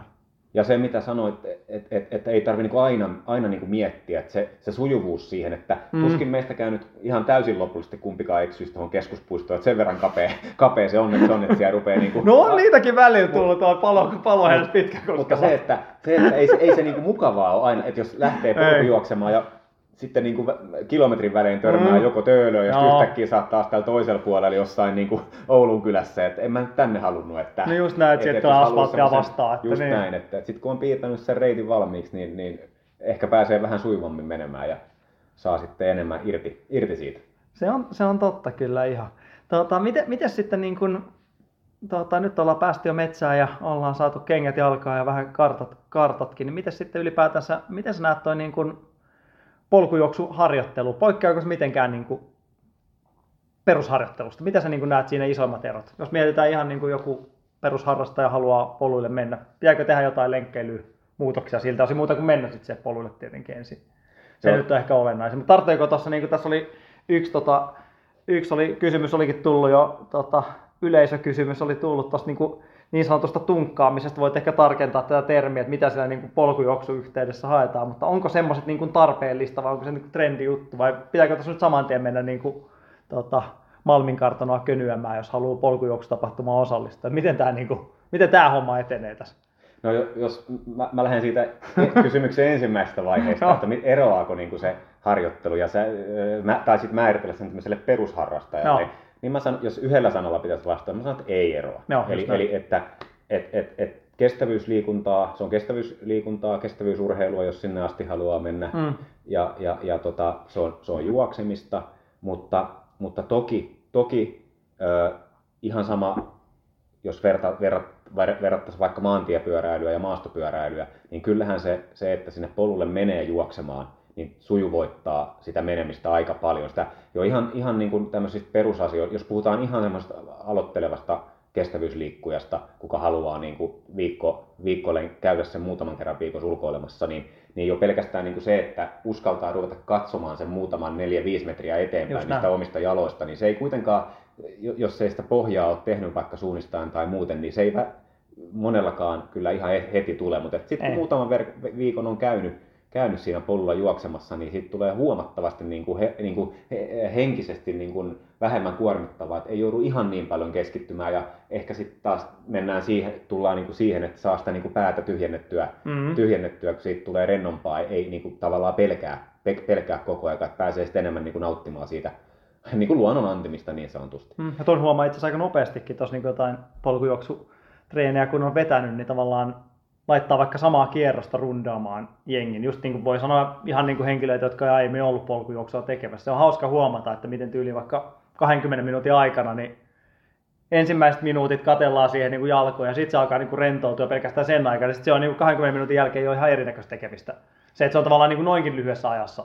Sen huomaa se ero siinä. Että Sitten jos tullaan, että se perusliikuntahan pysyy ihan samana. Että se polkuspesifyys on tietenkin, niin kuin, lajispesifyys on kaikessa. Ja totta kai, jos haluaa juosta rennosti hyvin poluilla, niin pitää näin pystyä tekemään. Mutta sitten mitä tulee ehkä niin kuin fysiologian puolelle, jos jotain pieniä eroja ajattelee, niin ehkä tämmöinen niin kuin nilkkojen koordinaatio, nilkkojen pienten niin kuin jänteiden, lihasten, niin kuin sellainen toimivuus on ehkä vielä suuremmassa. Ainakin jos ajattelee, että aikuisiässä aloittelee harrastamista eikä tavallaan niitä asioita koskaan miettinyt tai tehnyt nuorena, niin voi olla niin kuin vielä enemmän merkityksellistä muistaa esimerkiksi niitä nilkkoja jumpata ja ihan tämmöisiä niin kuin yksinkertaisia vaikkapa niin kuin päkiälle nousuja kotona, jos siihen on aikaa ja niitähän löytyy internet ja YouTube pullollaan, että miten saa aktivoitua nilkkaa, niin se voi olla jotain tämmöistä, mikä on ehkä, totta kai kaikki juoksuvalmentaja Nummela tietää, että kyllä nilkan toimivuus on maratonallakin erittäin tärkeässä osassa, mutta siinä ehkä se ei niin helposti sit aiheuta mahdollista loukkaantumista, jos niissä on niinku jotain heikkouksia. Niitä ylipäätänsä tämmöinen niinku tietynlainen ketteryys ja tasapaino, ja kyllähän tuolla niinku maratonilla huipputasollakin nähdään kaikenlaista junttaa, jotka laitetaan tonne keskuspuistonkin suht helpoille poluille, niin kyllä siellä ollaan aika pulassa niiden juurien kanssa jo, että kun ei se askelta ei saada niin kuin muokattua siihen maastoon. Että sehän on, niin kuin, näähän niin kuin ihan, niin kuin tavallaan taitoa vaatii kanssa samanaikaisesti. Että on ehdottomasti. Ja sitten oli se tunkkaus kohta, sen poimin vielä sieltä. Eli tämä tunkkaushan tulee siis renkaan vaihto, auton niin jos on aivan, että mikä ihmeen tunkkaus, niin tunkataan auto ylös, vaihdetaan rengas, tunkataan ihminen mään päälle, yleensä aika jyrkän mään päälle, että joudutaan jo kävelemään. Ja tähänkin on ehkä kaksi tavallaan näkökulmaa, että on se sosiaalinen puoli, ja sit, että jos puhutaan, että mennään enemmän sen kilpaurheilupuolelle, ja siis sehän on ihan, siis tunkkaaminenhan on ihan niin kuin mainio sosiaalinen tapa ulkoilla. Ja tarkoitan niin kuin siis sitä, että varmasti siihen liittyy niin kuin paljon sellaista, että on esimerkiksi, en tuossa varustepuolella niitä sauvoja maininnutkaan, mutta kun jyrkkää mäkeä mennään ja on ne sauvat mukana, päästään sitten tunkkaamaan sauvojen kanssa tai ilman, niin niillä samoilla syketasoilla, tämä on nyt täysin mun oma empiirinen heitto, niin samalla syketasolla puhuminen tunkatessa voi olla hiukan helpompaa kuin ylämäkeen juostessa tai ylipäänsä juostessa. Ja se sosiaalinen kanssakäyminen on niin kuin siinä, sillä lailla se tulee niin kuin siinä vielä ehkä helpommin kuin kuin sitten juoksulenkillä. Ei niin kuin tuulihumissa korvissa, kun mennään jyrkkää ylämäkeä usein suojaisessa rinteessä. Siihen ehkä liittyy paljon tällaista. Sitten jos ajatellaan niin kuin sitä niin kuin kuormitusta sitten sen liikuntasuorituksen tai urheilun näkökulmasta, niin siinähän siis ylipäänsä, mitä lähdetään tunkkaamaan, niin kaikilla on varmaan päivän selvää, että ei enää niin kuin jakseta juosta. Mutta että jos sitä ajatellaan vaikka tämmöisen tapahtuman kannalta, niin yleensä semmoinen niin kuin nyrkkisääntö, että jos ei pysty enää kävelemään 6 kilometriä tunnissa, niin kannattaisi vaihtaa se hölkkäys niin kuin, tunkkauksen tai kävelyn puolelle. Niin siinä vaiheessa, että kun se kulma muuttuu niin jyrkäksi, niin usein meillä, niin kuin, tai ei usein vaan käytännön pakosta rupeaa nuo polvikulmat olemaan aika erilaisia siinä suorituksessa, mitä meillä on siinä maratonjuoksun puolella. Ja mitä enemmän niihin polviin sitten rupeaa sitä kulmaa tulemaan, niin se lihaksen käyttö muuttuu niin kuin siitä tavallaan niin kuin sen...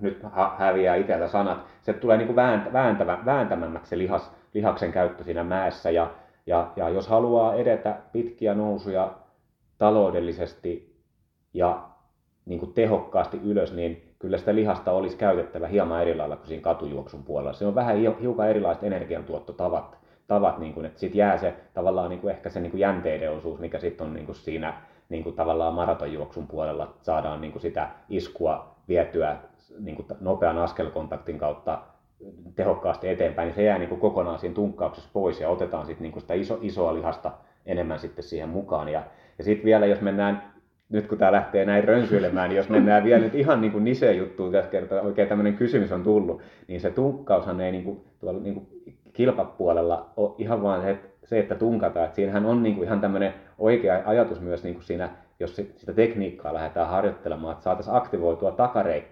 takareittä enemmän siinä nousuvaiheessa. Eli että jos me juostaan tosi jyrkkää mäkeä ylöspäin niin, että me ei suostu niin kuin lähtemään sitä kävelyä tekemään, niin se kuormittaa sitä etureittä huomattavasti enemmän kuin tehokas tunkkaus tai powerwalkingista puhutaan. Että jos me saadaan niin kuin tällä niin kuin hiukan etukenossa oleva kävelyasento, kantapään kautta kulkeva askel ja saadaan sitten vielä käsillä avustettua, jos mennään ilman sauvoja, niin lähetä sitä polvea eikä sieltä reiden keskiosasta, niin siinä on, niin kuin, ideana on se, että tosiaan saataisiin niin kuin takareittä enemmän käyttöön siinä. Ja sitten kun monesti noissa Keski-Euroopan kisoissa ollaan vaikka kilometri noustu vertikaalisesti ylöspäin, niin jos me ollaan pystytty hiukankaan niitä etureisiä säästämään siinä ylämäkiosuudessa, niin se alamäkiosuus ainakin teoriassa voisi sujua paremmin. PS se, että ollaan niin kuin menty semmoista hokihölkkää kilometriä ylöspäin niin kuin etureidet aivan jäkissä, niin siitä kun käännytään alamäkeen, niin ei se ainakaan helpotu. Joo, mä itse törmäsin tähän powerwalkingiin. Mä olin aikanaan tuolla, milloin se oli 2019, oli Grossglockner Berglaufissa, eli hyvin tämmöinen klassikko. Tätä voisi varmaan kutsua niin kuin vuorijuoksuosastolle enemmän, kun ei alaspäin oikeastaan tarvitse tulla yhtään siinä, mutta siis muistaakseni olisiko 13 kilsaa ollut matka vain, ja mitä siinä nosti, mailin verran ylös, 1600 metriä ylös, ja mä muistan se aina, kun ensimmäinen kilsa oli ihan asfaltti, tasainen asfaltti, eli muistan, että mä olin kärjessä siinä vaiheessa, vedin siinä jonkun ihan näitä huippu vuoripolkujuokset, siinä oli joku Etiopian saksalainen kaveri siinä oli ja vedettiin ehkä 3:10 se ensimmäinen asfalttitonni siinä ja sitten alkoi se itse vuorijuoksu siinä ja mä muistan sen kun hyökkäsin siihen mäkeen ja 50 metriä oli menty ja mä olin jo ihan niinku kipsis siinä vaiheessa.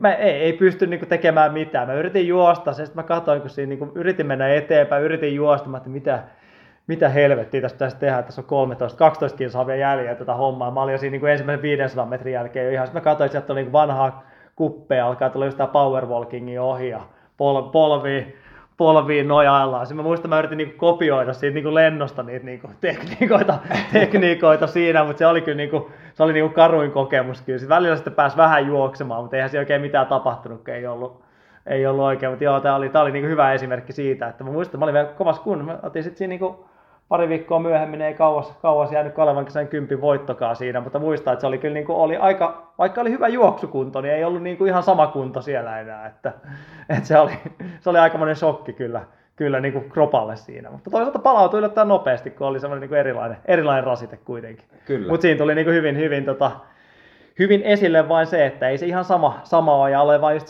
siinä vaiheessa miettii sitten, että miten tämmöinen niin kuin esimerkiksi Malminkartano, mitä monet täällä pääkaupunkiseudulla tai Paloheinä, niin miten tämmöinen niin kuin sitten tukee tuommoista niin kuin pidempiaikaista yhtenäistä vuorelle nousua. Esimerkiksi Grossglocknerin, jos menisi uudestaan, niin mikä sun mielestä olisi tämmöiseen niin kuin paras treenimuoto? Onko siitä Malminkartanon könymisestä kuitenkaan loppujen lopuksi hirveätä hyötyä siinä? Vai sitten pitäisikö jotain muuta tehdä? Ja jos se olisi jotain muuta, niin mitä pitäisi tehdä? Juoksumattoa, muuttaa Norjaa puoleksi vuodeksi, mikä on semmoinen resepti?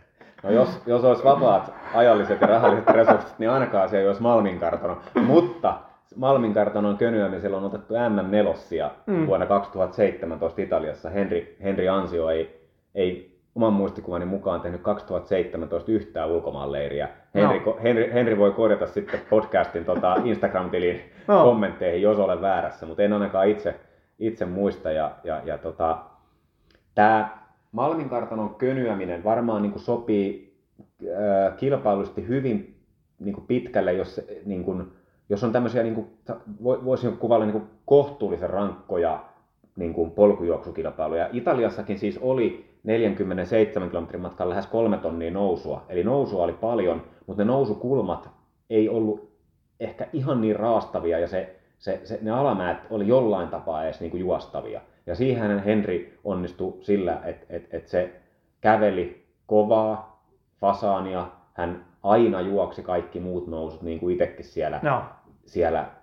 siellä tulee tehtyä, ja hän aina juoksi kovaa niitä alamäkiä. Hän haki niin kuin sitä lihaskestävyyttä. Kyllä, ja myöskin niin kuin sitä hakkausta etureisille ja myöskin sitä, että saa niin kuin rennosti tavallaan siihen askeleeseen sitä pituutta, koska jos se niin kuin, tietysti maratonjuoksussakin, mutta että alamäkijuoksus ennen kaikkea, mikä on itsellä tosi tämmöinen akilleen kantapää, niin tuppaa olemaan vähän lyhyt toi askel siihen alamäkeen, että pitäisi pystyä niin kuin pitää se kore ja asento hyvänä ja askeleeseen saamaan pituutta. Että kyllä se on niin kuin mahdollista. Ja että sit jos ajatellaan tätä, että reenataan niin kuin siellä Malminkartanolla, niin tietysti tässä on jälleen kerran erotettava, että että ollaanko siellä niin kuin hakemassa niin kuin, ollaanko ulkoilemassa hakemassa elämyksiä siitä, niin silloinhan jo pelkästään se ylämäen sauvakävely vaikka just ylös näin ja alas. Sehän on ihan erinomainen. Siis, jos ajatellaan, varsinkin jos olisi vaikka jotain polvivaivoja, niin se saa sykkeet ylös ylämäessä, ei tule iskutusta ja alamäkeen kävelee ja tekee sen uudestaan. Sitten jos haluaisi reenata johonkin polkujuoksukilpailuun, niin sitten ehkä tulee se, että just niin kuin Henkkakin tässä teki, niin ei pelkästään kävele siellä. Että ottaisi myös, niin kuin, ainakin näin mä itse on sen niin kuin ajatellut, että kun meillä on näin rajallinen tämä paikka, missä reenat näihin ulkomaan kilpailuihin, niin se pitäisi saada niin kuin se iskutus myös niistä alamäistä. No. Ja ehkä sitten vielä tämmöinen kolmas, jos mennään nyt vielä sinne syvään päätyyn. No, mutta syvään päätyy, monia kiinnostaa syvään päätyyn, se on aina hyvä. Syvään päätyyn, mitä mä ainakin itse ajattelen, niin kuin, että miten se, jos niin kuin ajatellaan, että sä meet kilpailuun, sä mietit maratonissa, että miten se kilpailu edistyy, mitä mä teen tässä 22 kilsan kohdalla, okei, missä on juomapiste. Niin sama siellä Malminkartanolla, että kun se on vetänyt sen reippaan nousun siinä fasaanissa, niin ei lösähä sinne ylös, vaan että lähdetään saman tien ja ehkä mieluummin jopa jonkinlaisen pienen rytminvaihdon kautta, koska se rytminvaihto aika usein on niiden mäkien päällä alkuun aika hankalaa. Toki ettei tee sit itselleen liian kuormittavaa, mutta sit jos se reeni on vaikka se tunnin lenkki siellä ja siinä kuvitellaan, että siinä olisi vaikka joku 30 minuuttia jotain tämmöistä, joku tämmöinen kehittävä, minkä Nummelaakin on laittanut sinne Exceliin, niin ehkä sen 30 minuutin aikana olisi niinku hyvä just sit miettiä, että hei, tässä päällä mun pitää nyt ruveta niinku juoksee kovempaa kuin äsken. Ylämäkeä tultiin hiljaisella frekvenssillä, mutta nyt pitäisi tehdä jonkinlainen rytminvaihdos täällä ylhäällä ja lähteä taas juoksemaan niin kuin kore ylhäällä ja lantio edessä, napa edessä, niin kuin takaisin Lari sanoisi. Joo, sä itse tuossa niin ennen kuin alettiin nauhoitus pistettiin päälle, niin sä puhuit tuosta, että juoksumatto on itse hyödynnyt aika paljon. Monethan miettii näitä niin kuin prosenttikulmia ja muita. Minkälaista niin kuin mattotreeniä, minkälaisia kulmia teikäläinen vetää matot sitten, kun lähdetään niin kuin mäkeä tekemään? Joo, jos... Mä teen aika paljon 15 kulmalla. Joo. Ihan silloin, kun 15% joo, kulmalla. Okay. Silloin kun reenaan siis nimenomaan niin kuin, vuorikisoihin. Ja tämä johtuu aika pitkälti siitä, että se on meidän työpaikan salin maksimikulma. Joo. Meillä ei saakaan. Näinhän se taitaa monissa matoissa olla. Joo, meillä on siellä siihen on helppo ennen duunia tai duunin jälkeen mennä. Jos olisi mahdollista, niin saattaisin käyttää jopa jyrkempiä kulmia, että 20 vielä ylöspäin niin, että tekisin myös pitkiä kävelyreenejä siinä matolla. Että näitähän on kyllä olemassa ja myydään myös ihan tämmöisiä mattoja, missä on jopa 40 asti niitä kulmia löytyy. Ja nyt kun mulla on se matto, jossa käyn tekemässä, niin siinä on se 15% se maksimin, niin sillä siis juoksen joko niin perusreenit on joko yleensä pitkä VK, siis pitkällä tarkoitan nyt 50 minuutista 1,5 tuntia niin VK, tai sitten teen niin sanotut tonnin vedot, jos otetaan kaksi niin perusreeniä, mitkä on toiset, niin sanotut tonnin vedot, mutta silloin kun mä teen tonnin vetoja nyt tässä ylämäkikontekstissa, niin ne on niin 100 metriä aina verttiä ylöspäin. Mä katson siitä maton verttilukemasta, että aina kun on 100 metriä täynnä, että joko sitten kiinteällä vauhdilla tai yleensä mä tykkään tehdä niin, että mä pikkasen kiristelen loppua kohti, että aloitan vähän hiljaisemmilla vauhdilla ja sitten aina. Eli että jos mä teen sitten sen 8 vetoa, niin se on sitten se 800 verttiä. Ja pyrit kuitenkin pysymään sen niin vauhtikestävyysalueella monesti. Joo, kyllä. Ja se kannattaa myös taas mitä ollaan näiden 100 pohjalla oleva jakso aikana just toistettu, että ei sinne ole tarkoitus mennä niin kuin... Vaikka tämmöisiä treenejä vedetään, niin ihan kaikkea pistämään matolle peliin, että pitää kontrolloituna sen. Ja myös näitäkin voi tehdä, että vaikka monethan niin kuin esimerkiksi mäkitreeneissä, perusmäkitreeneissä yhdistää aina siihen pahaan oloon sen, niin semmoinen pieni kontrolli aina kannattaa olla mukana. Kyllä. Joo, itse asiassa toi oli hyvä, kun sä mainitsit siitä että kun mäki on noustu ylös, siitä pitäisi monesti lähteä myös niin kuin jatkamaan sitä tekemistä tai lähteä esimerkiksi alamäkeä ihan tykittää, ettei vaan niin kuin jää sinne vuoren huipulle vaan odottelemaan, että siinähän hyvin lihakset lähtee toimimaan. Itse vetänyt, ei tietenkään millään niin kuin mäki- tai vuorijuoksu fokuksella hirveästi, niin mä oon painanut maton, mulla on tuolla salilla, missä mä oon käynyt, niin on semmoinen matto, mikä menee 30% nousukulmaan. Niin mä oon vetänyt sen 22,5, mikä on niin kuin ihan semmoista köpöttelyä meikäläiselle. Ja, no koska se on niin kuin todella kehittämiskelpoinen osa-alue itselle, niin mä oon huomannut, että se on ihan hyvä myös niin kuin tasamaajuoksu, niin siinä on myös se makeeta, että mä oon vetänyt sillä jonkun pätkää, ja sitten mä oon laittanut siitä saman tien, kun se menee myös niin kuin 3% alamäkeen. Niin mä oon sen saman tien rullannut sieltä 25-20% ylämäistä, niin mä oon pistänyt suoraan se 3% ja pistänyt vauhtia ihan selkeästi niin kuin nostanut. Sen mä oon huomannut, että se on aika kehittävä ja aika hyvä, ja voisin kyllä kuvitella, että jos yhtään niin kuin olisi tommoset vastaavat kisat mielessä, niin hyödyntäisin varmasti paljon enemmänkin, ja varmasti toimisi myös niin kuin ihan kaiken tasoisille. Mä en ollut koskaan aiemmin edes juossut matolla, millä pääsee niin kuin alamäkeen tai noin rajuja kulmiin, mutta huomannut tuo Keski-Euroopassa, että se myös niin kuin toimii mulla ainakin itsellä tosi hyvin myös niin kuin tasamaasetteihin, niin toimii noin niin kuin vuoreen nousu. Niitä nyt ei ehkä monet niin kuin uskalla esimerkiksi ratakaudella edes tehdä, mutta mulla ei ainakaan itsellä olisi mitään ongelmaa siinä. Että... Joo, itse asiassa tuossa mainitsin niin kuin kaksi perusreeniä, että se pitkä VK tai sitten nämä 100 metrin niin kuin intervallit ylöspäin, mutta sitten teen myös silloin tällöin tämmöisiä niin kuin erikoisharjoitteita. Niin kuin esimerkiksi ennen nyt Norjan viikonloppua tein tämmöisen vähän niin kuin simulaation, missä vedin 800 metrin nousun ja sen jälkeen 400 metrin laskun ja sitten 400 metrin nousun. Niin meillä on, siinä meidän matossa on myös -3 on mahdollista saada, niin sillä pystyy niin kuin, itse asiassa tuossa simulaatiossa taisin kyllä juosta nollakulmaan, mutta monesti on tehnyt niin, että laittaa vaikka sen -3, niin rupeaa meikäläisellekin semmoinen niin kuin 20 kilometriä tunnissa tuntuu aika niin kuin ihan okolta siihen väliin ja siinä saa sitten just tätä omaa niin kuin heikkoutta, eli mainitsinkin tästä askeleen pituudesta ja jalkojen pyörittämisestä, nopeusominaisuudet on aika kehnot, niin siinä saa niin kuin pienemmällä niin kuin aerobisella kuormalla sitten jalkoihin sitä liikettä, mikä meikällä on kyllä kehitettävää. Että. Joo, ja itse niin kuin tuosta niin kuin monesti polkujuoksusta ja vuorijuoksusta niin sanonkin jengille, että vaikka olisi tasamaat mielessä, niin toimii erittäin hyvänä ärsykkeenä myös ihan niin kuin perusjunttaan. Mä veikkaan, että tuolla on vaan niin kuin monet semmoiset maantiejuoksu ratajuoksufanaatikot, niin ei näe sitä semmoisena hyvänä oheistreenä millään tasolla. Itse ainakin huomaa, että keskuspuistonkin polut, kun vetää vähän ärhäkkäämpään, niin kyllä siinä jalkojen pitää toimia aika eri lailla ja just tavallaan, että miten ne reagoi mihinkin, niin se toimii eri lailla kuin tuolla tasamaalla. Sama itsellä just tämä, nyt ehkä ei ole niin hirveästi tullut tehty, että on jossain Keski-Euroopassa ollut iso mäkeä tai mattoa, niin toimii itsellä aika hyvin. Just tämä hyvä esimerkki, tämä Grossglockner, mistä sitten pari viikkoa myöhemmin meni ratakympillä Kalevan kisoissa oma ennätyksen, niin ennen tätä NS-tunkkauskautta niin mä olin hinkannut varmaan minuutin verran hitaampaa ratakympi Lontoossa. Ja sitten mä menin sen, muistan sitten sen jälkeen, siellä oli Lappeenrannassa oli vielä Kalevan kisat, siellä tuli näitä kaikki tietäviä yleisurheilu- kestävyysjuoksuvalmentajille tuli vielä sanomaa vielä, että nyt et sitten ennen Ruotsi-ottelua, niin et mene mitään vuorijuoksuja tekemään. Olisi ehkä pitänyt mennä, kun sitten Ruotsi-ottelussa meni pari minuuttia taas tapaan. niin. Et se, tavallaan se ajatusmalli on monesti se vähän ehkä vanhakantainenkin siinä mielessä. Itse ainakin huomaa, että jos se nyt ihan totaali juntturaa vedä, niin toimii hyvin ärsykkeenä myös silloin. Ja tietenkin tämä samaa monipuolisuutta kaikille.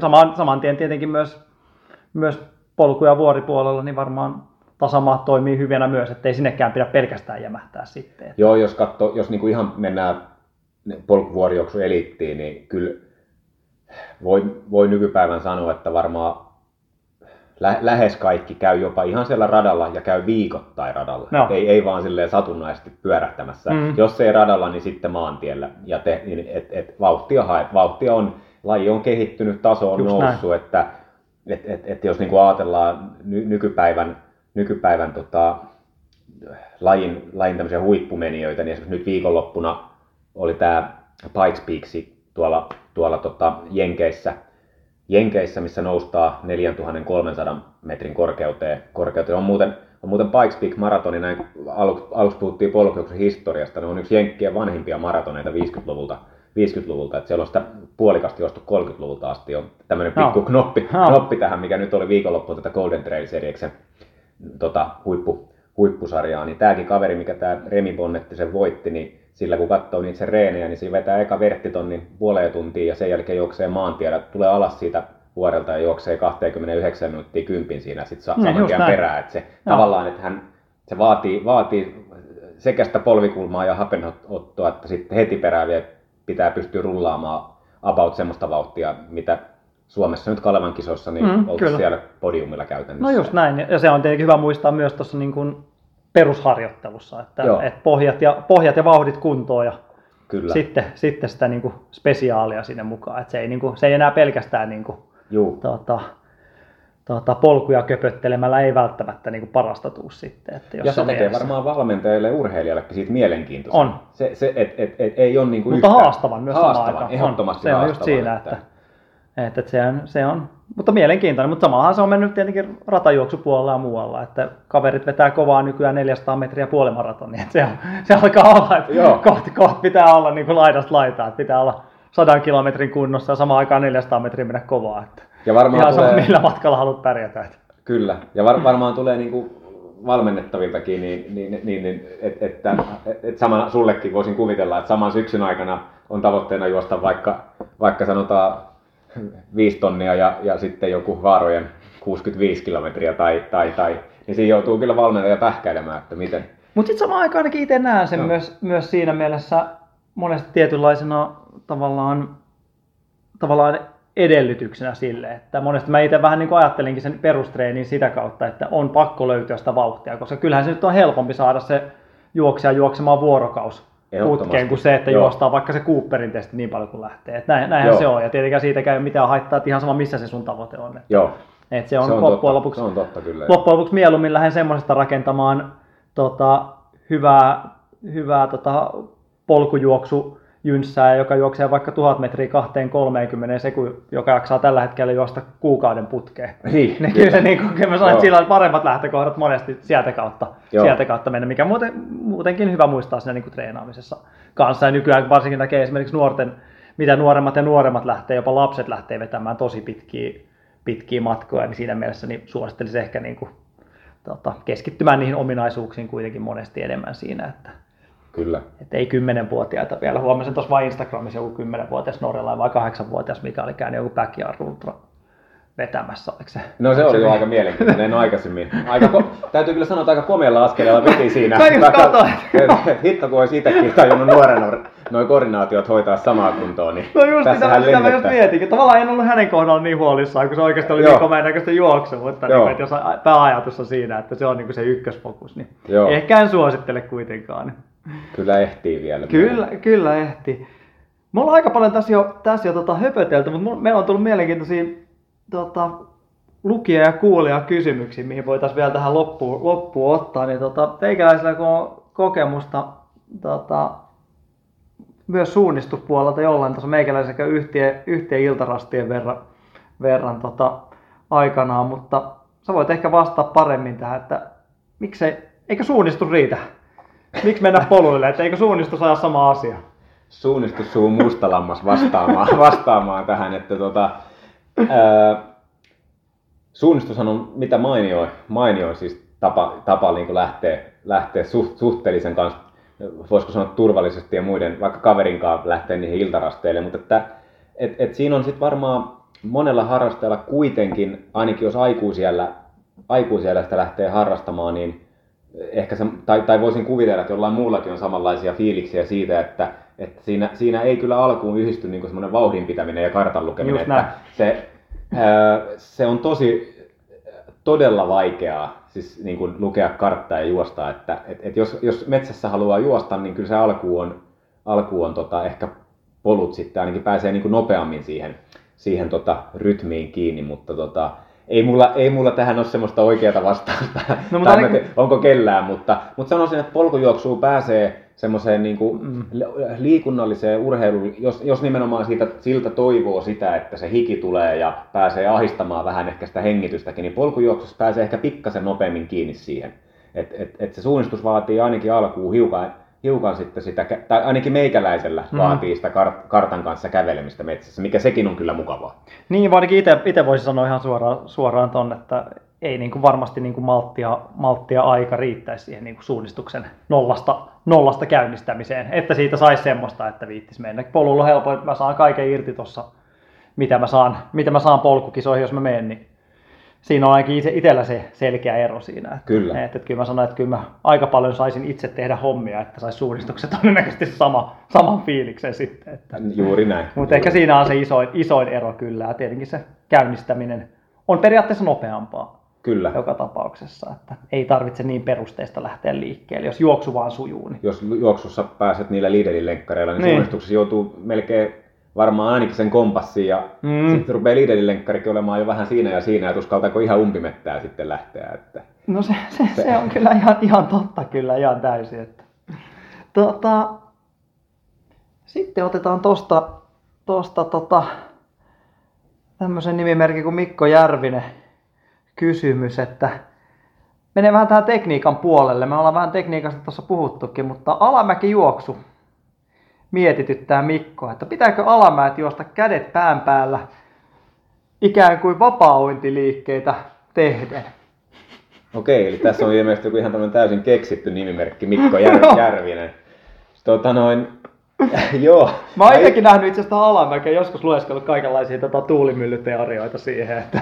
Joo, ja mä muistan oon ollut sun vetämissä reeneissä ja varmaan silloin joskus vähän olisiko ollut sambareenejä? Joo, oli varmaan joo.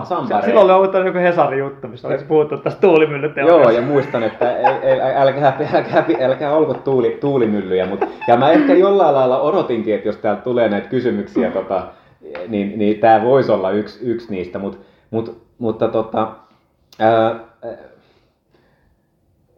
miten se nyt meni, että tarviiko ne kädet olla päällä? Tarvitseeko, en mä tiedä, jotain vapaa-uintiliikkeitä tehdä, että tässä haetaan varmaan vähän. Joo, ei tarvi, mutta mä käännän tän ehkä näin päin, että niin kuin säkin meille sanoit siellä, taisi olla Paloheiden mäessä, että ei pidetä käsiä tuulimyllynä, niin sehän on just näin. Eli niin kauan kuin me pystytään pitämään se paketti sellaisena kuin se juoksu, niin kuin formi parhaimmillaan on, niin niinhän me tehdään. Mutta mä ehkä vertaisin tätä nyt siihen, että jos me ajatellaan vaikka Kalle Palanderia, ei ehkä siellä pujottelussa, mutta suurpujottelun puolella, ja kun mennään supergeen, niin Palander maailmanmestari aikoinaan niin kyllähän hänkin haluaisi pitää sen paketin niin kauan kuin hän pystyy. Mutta jokainen, joka on katsonut yhtään Palanderin kisaa, niin tietää, että kun se menee tarpeeksi jyrkäksi kisarinne ja siihen tulee siihen jyrkänteelle joku kurvi, niin sillä hän avautuu kädet tälleen levällä, jottei se lentäisi pois siitä radalta. Niin se, että me ketkä ollaan katsottu sitten tuolla polkujuoksunörtteinä niitä videoita, niin siinä on semmoinen optinen harha, että kun siellä on se Kilja Jornet juoksemassa sitä alamäkeä, niin esimerkiksi tuolla Itävallan MM-kisoissa keväällä, niin siinä oli semmoinen alamäki-segmentti muutaman kilometrin, jonka keskiyrkkyys oli 40%. Näin verrattuna vaikka Fasaaniin, niin Fasaanin keskiyrkkyys tuossa Malminkartanon on 28. Niin siihen kun laitat semmoista kiveä vielä siihen polulle ja pari mutkaa, niin se paketin pitäminen muuttuukin hiukan erilaiseksi kuin sitten siinä Paloheinän hiihtoladulla. Et vastauksena Mikolle, että ei tarvi, jos pystyy paketin pitämään. Että. Niin ja tavallaan toi on ehkä siihen, että tavallaan just tuommoiseen niin kuin tekniseen jyrkkään alamäkeen, niin kunhan pysyt pystyssä ja se on niin kuin rentoa ja hallittua, niin sama kai se loppujen lopuksi miten ne kädet siellä menee. Mutta ei mä nyt, niin jos juostaa Pirkkoa hiekkakolmosta, niin siinä sitten aika napakka paketti. Et just näin, että jos on tämmöinen niin kuin iso raju nousu tai paljon mutkia tai muuta, niin pakkohan sitä tasapainoa hakea niille. Kyllä, ja aika jyrkällekin periaatteessa pystyy sen paketin pitämään ja kädet siis ihan normaali juoksua. Jos ajatellaan vaikka sitä Malminkartanon ehkä jyrkintä hiekkatietä, niin se on esimerkiksi semmoinen. Ja siinä on muuten hyvä harjoittelukin alamäelle aika musta monelle, että uskaltaa sen Malminkartanon suoran jyrkän hiekkatien tulla niin kuin samalla niin kuin ajatuksella korvien välissä, että se on se lantio edessä ja tavallaan, että kun me juoksussakin periaatteessa kaadutaan eteenpäin, että se uskaltaisi toteuttaa sen siinä jyrkässä hiekkatien alamäessä, koska siinä on paljon korvien välistä kiinni, että se peppu, toki siinä pitää olla vähän korea, pitää olla pikkasen reisissäkin niin kuin jotain, mikä ottaa vastaan, mutta kyllä se aika pitkälti tuossa polkujuoksussa on korvien välissä, että se peppu, kyllä. Ainakin silloin kun puhutaan semmoisesta niin kuin ei-teknisestä alustasta, että siinä on hyvä lähteä harjoittelemaan hyvää asentoa, suora alamäki, aika jyrkkä ja pitäisi pystyä pitämään niin kuin ruoto suorana ja lantio edessä. Kyllä, ja tietenkin tämä rentoutta alamäessä voi harjoitella ihan kaikessa mahdollisesta, antaa mennä vaan, just se on monesti. Mutta onhan se tosiaan, kun polkujuoksut mietitään, niin huippu vetää kyllä aika rajuja kivikkoja tai muita, niin kyllä se vauhti on aikamoista. Ei sitä, niin kuin, sitä ei opettelemalla opi kyllä, että se on näin just, että kyllä se niin kuin, kyllä se pitää uskaltaa kyllä aika hyvin olla verissä se homma. Että. Kyllä, joo, se on just näin ja se on aina kun tuosta niin kuin totesin jo, menee katsomaan kisavideoita tai muita, niin se on todella hämäävää, että kun se vajaan 30% video, mitä juostaa jossain Dolomiittien kivikossa, niin eihän se näytä siinä pätkässä juuri miltään. Sitten kun siinä on itse, niin on kyllä ihan niin kuin löysät housussa, jo pelkästään katsoo sitä alamäkeä. Joo, oikeastaan tuossa muut kysymykset onkin tuonne vähän niin kuin ynnätty tähän aiempiin vastailuihin. Mitä jos teikäläisen tuleviin juoksuun vielä vähän loppuun miettii, niin mikä onko sulla jotain niin kuin kehittämiskohteita tai missä niin kuin sulla näkyy vielä niin kuin voisi saada sekunteja, metrejä, minuutteja pois sieltä? Onko semmoista niin kuin? On. Mihin on. Vielä tolla iällä tai tällä meidän iällä pystyy kehittämään? Tällä meidän iällä niin kyllä se itellä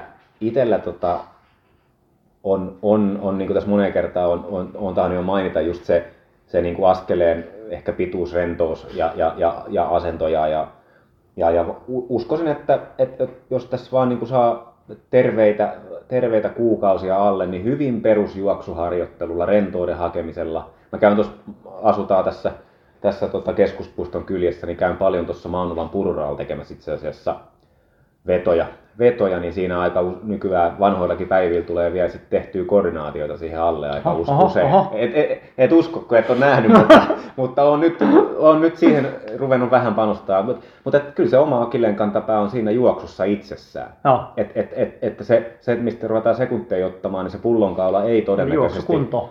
Niin, juoksukunto ja just näin ja rentous siihen, että se pullonkaula ei ole joku tämmöinen niin kuin tässä tasolla, missä minä niin kuin painin, niin se ei ole vaikka joku yksittäinen VO-maksi tai tämän tyyppinen väitän. Et enemmän se on sitä, että pitäisi pystyä niin kuin rennosti juoksemaan vaikka 30 vauhtia, mieluusti vaikka se 10 kilometriä, niin että se ei ole olautu tyyppisesti, tämän tyyppistä.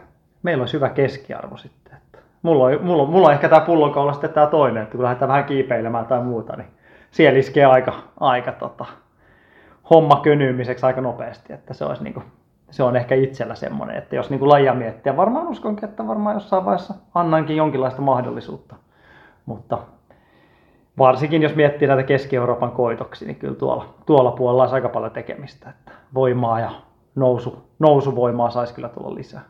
Kyllä. Ja sitten ihan näin tällä hetkellä, varsinkin kun minulla on pikkasen ollut noiden useammassakin kisassa, niin meinaan vähän nilkat pyöriä, niin kyllä se vaan niin kuin korvien välissä niin salamäis meinaa tuntua. Et sit jos se heti kun se pääsee tuonne korvien väliin, niin se vauhti kyllä kummasti hidastuu. Et. Joo, itsellä tuossa korvien väliin mä oon miettinyt monta kertaa just että mikä niin kuin estäisi tuolla keskiarvossa. Mutta siellä mulla tulee monesti, vaikka en laske, että itsellä on semmoista niin kuin korkean paikan kammoa, mutta monesti mulla on siellä tullut semmoisia hetkiä, kun mä jossain niin kuin vuorella mennyt, että ei pysty mennä jotain kohtaan. Mä en tiedä, miten se... Niin kuin, mä muutaman kerran ollut jossain vuoren huipulla, mä oon miettinyt, että miten helvetissä mä pääsen täältä alas. Että sitä on niin kuin, pari semmoista niin kuin, tullut. Että mä oon niin kuin, hetken aikaa joutunut miettimään, alkanut yhtäkkiä jalat tärisee ja kädet tärisee jossain niin kuin Dolomiteellakin ollut. Toinen oli jossain Samoniin tai joku näistä niin kuin balkkoneista. Muistan, siinä oli vähän niin kuin, sortunut se pieni hiekkatiepätkä. Mä olin yksin siellä niin kuin rinteessä ja sitten mä olin, että miten... Uskallanko mä mennä tuon niinku metrin tosta? Ei se ollut mikään niinku pahan näköinen, mutta sen tiesi, että siellä on niinku, ei ollut mikään pystysuora pudotus, mutta semmoinen kuitenkin, että kyllä sit niinku jokunen 100 metriä siellä niinku rinnettä pyörisi alas. Ja mä muistan, mä olin siellä niinku Samonissa viime kesänä, mä olin siinä kohdassa, niin mä katsoin, että toi ei ole kuin niinku yksi askel vaan tosta niinku, ja voisi jatkaa niinku lenkkiä.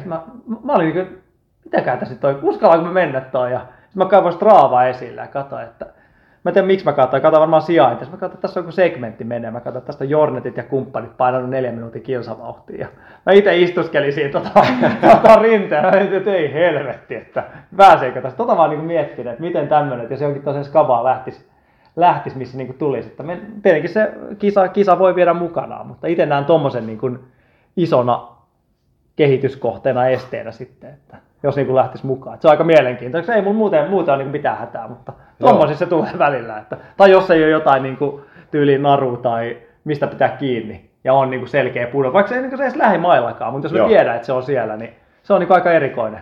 Kyllä. Erikoinen ja, ehkä se on ihan hyväkin, että sulla on olemassa tämmöinen itsesuojelun vaisto. Että, ja varsinkin, jos säkin oot tainnut olla yksin noilla lenkeillä, niin oli se... vähemmän tai enemmän paha paikka, niin kyllä se kannattaa yksin olla. Oli sitten täällä metässä, mutta varsinkin niin kuin vuorilla ja just varsinkin näin. Jos siihen liittyy jotain tuommoista niin kuin sortumaa tai lunta, niin se on varmaan ihan järkevää pohdintaa, että kannattaako siitä mennä. Mutta sitten kun on nämä kisatapahtumat, niin siellä on kuitenkin niin kuin siellä on se henkilökunta, merkattu reitti Euroopassa, siitä on mennyt moni jo edeltä.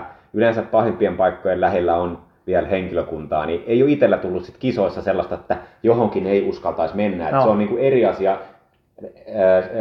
Niin kuin, että jos mulla ei meinaa nilkat kestää alla, niin mä en uskalla mennä tarpeeksi kovaa. Just näin, se on se. Mutta ei ole tullut semmoista vielä itse niin kuin tapahtumissa, no, että mä en halua mennä tonne. Mutta lenkeillä on kyllä miettinyt monesti sitä, ja se on ehkä ihan järkevääkin. Että ja ehkä se niin välillä itse asiassa hirvittää just niin kuin sosiaalisen median puolella, no just niin kuin Jornetit ja kumppanit. Kun, mä en halua moralisoida, mutta kyllä ne aika hurjia ne videot on, ja kun jengi fanittaa aika paljon, niin mä en tiedä minkä verran sitä on, että siellä niinku, pistetään vähän niinku riskiä peliin siihen omaan taitotasoon tähden. Että no, ei Jornet ei varmaan itse laita, mutta niinku fanit ja muut. Että.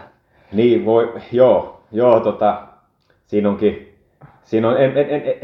en ala itsekään nyt tähän niinku spekuloimaan, mutta kyllä se tosiaan aika hurjaa on, ja ehkä sen verran tuohon voi sanoa, että Samonissa nyt on jo useamman, esimerkiksi Samonin alueella, niin siellä, en nyt muista minä vuonna se muuttui, mutta siitä on useita vuosia jo aikaa, sanotaan, että ehkä 5, niin siellähän ei enää ilman varusteita saa mennä Blancille, että sinnehän on nimeltä mainitsemattomia suomalaisiakin juossut sortseissa ja aurinkolaseissa aikaisempina vuosina, mutta nythän siellä on niin kuin näillä pääreiteillä niin on tämmöiset niin kuin puiston vartijat tai miksi heitä nyt virallisesti kutsutaankaan ja tarkistaa. Ja nyt on ihan varma, että pitikö nykyään olla jo luvatkin ja pitikö olla vielä, saikohan sinne edes mennä yksin, mutta joka tapauksessa oli miten oli, niin et pääse enää ainakaan normireittejä sinne Blancin päälle. Ja tämänkin voi joku vielä varmaan kuulija, ketkä enemmän vielä liikkuu siellä, niin ettei kuule tulisi vielä sakkoakin, jos jäät kiinni, että oot siellä. Että tällaisia muutoksia se on ainakin noissa suostumiskohteissa saanut aikaa. Että. Kyllä, kaikella on lieveilmiönsä. Kyllä. Keskuspuistossa ei ole ainakaan itseään hirvittänyt vielä. Voi siellä pysyä ihan huolettani. Joo, keskuspuistossa ainoa, mikä hirvittää, niin on, että siellä on 5 kilometrin säteellä ehkä 2 kohtaa, missä ei saa ulkoiluttaa koiria. Ja toinen on tuo Maunulan pururata, ja siinä on noin 8 merkkiä koiran ulkoiltuskiellosta. Ja kun menet vetämään sinne vetoja, niin siellä on aina koirat vapaana. Missään muualla ei ole koirat vapaana kuin siinä pururadalla, jossa on 8 merkkiä siitä. Ja se on semmoinen, että se välillä miettii, että uskaltaako edetä, että on niitä vaaroja täälläkin. Se on totta. Ehkä ne on ajatellut, että siellä on turvallista mennä sitten koireenkin. Joo. Muilta koirilta saa olla vapaana siellä. Kyllä, kyllä. Mut hei, kiitos.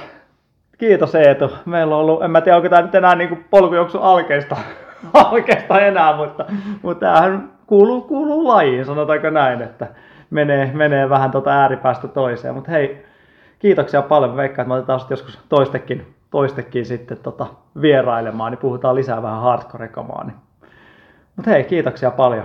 Kiitos. Suuranne. Kiitos, oli tosi hauska päästä mukaan ja toivottavasti siellä ei leikkaajan pöydällä mene ihan montaa viikkoa tämän parsimiseen, että sen verran ehkä välillä lähti rönsyilemään, mutta eiköhän sieltä saatu kuitenkin sit myös sinne niinku lajia aloittavalle tai ehkä sen pohtimista tai aloittamista pohtiville niin jotain vinkkejä kuitenkin siinä, ainakin alkuvaiheessa jaksoa, toivottavasti. Kyllä mä veikkaan, että kaikessa juoksussahan niin tämä mukava hommahan on siinä mielessä mukavaa, että yksinkertaisesti pääsee mukaan, mutta vähän kun lisää siihen detaljia ja haastavuutta, niin siitä saa ehkä makeamman monessa mielessä. Mutta ei meillä ole yleensä tapana hirveästi näitä leikkailla. Kaikki sinne vaan. Niin kuuntelee, joka kuuntelee. Juuri näin. Mutta hei, kiitoksia. Kiitos, Aki. No niin, sitten taas takaisin Jätkäsaaren studiossa. Teillähän oli hyvät keskustelut. Ei ihan mennyt siihen 7 minuuttia, niin kuin puhuttiin alun perin. No kyllä mä olin itse ajatellut, että 20-30 minuuttia sanoi Eetullekin, että otetaan semmoinen tiivis paketti. Ja ekan kerran vilkaistiin kelloa, niin oli jo tunti mennyt ja meillä oli vielä paljon jutusteltavaa siinä vaiheessa. Että. Mutta näinhän se tahtoo mennä, kun aihe on kiinnostava ja juttua riittää, niin mikäs siinä? Mitäs sulla jäi päällimmäisenä mieleen, näin, niin kuin jos puretaan tästä vähän, niin jotain lyhyttä yhteenvetoa tai tärkeimmät vinkit tai mitä vaan? No ehkä se nyt yleisesti, mikä nyt tossakin yritettiin korostaa, mutta aina se tuntui vähän teknisyyteen karisevan, niin ylipäätänsä se, että jos poluille haluaa tai tapahtumiin tai muihin, niin ei siihen kannata liian korkeata standardeja pitää niiden niin kuin esimerkiksi kenkien suhteen. Eli jos nyt on kuivat polut, niin pärjää ihan peruskengilläkin kyllä ainakin hyvin täällä meidän poluilla. Eli ei kannata sitä pitää niin kuin liian isona esteenä ja rohkeasti vaan menee metsään testailemaan. Sama tietenkin mikä tuossa Jumiskon kanssa yöjuoksuista, niin rohkeasti vaan lamppu otsaan ja poluille. Että kyllä se yllättävän makea, tai mikä nyt ehkä niin kuin noista yöseteistä vielä sen verran, niin se on aika hauska, että vaikka olisi kuinka tutut polut, niin kun pistät sen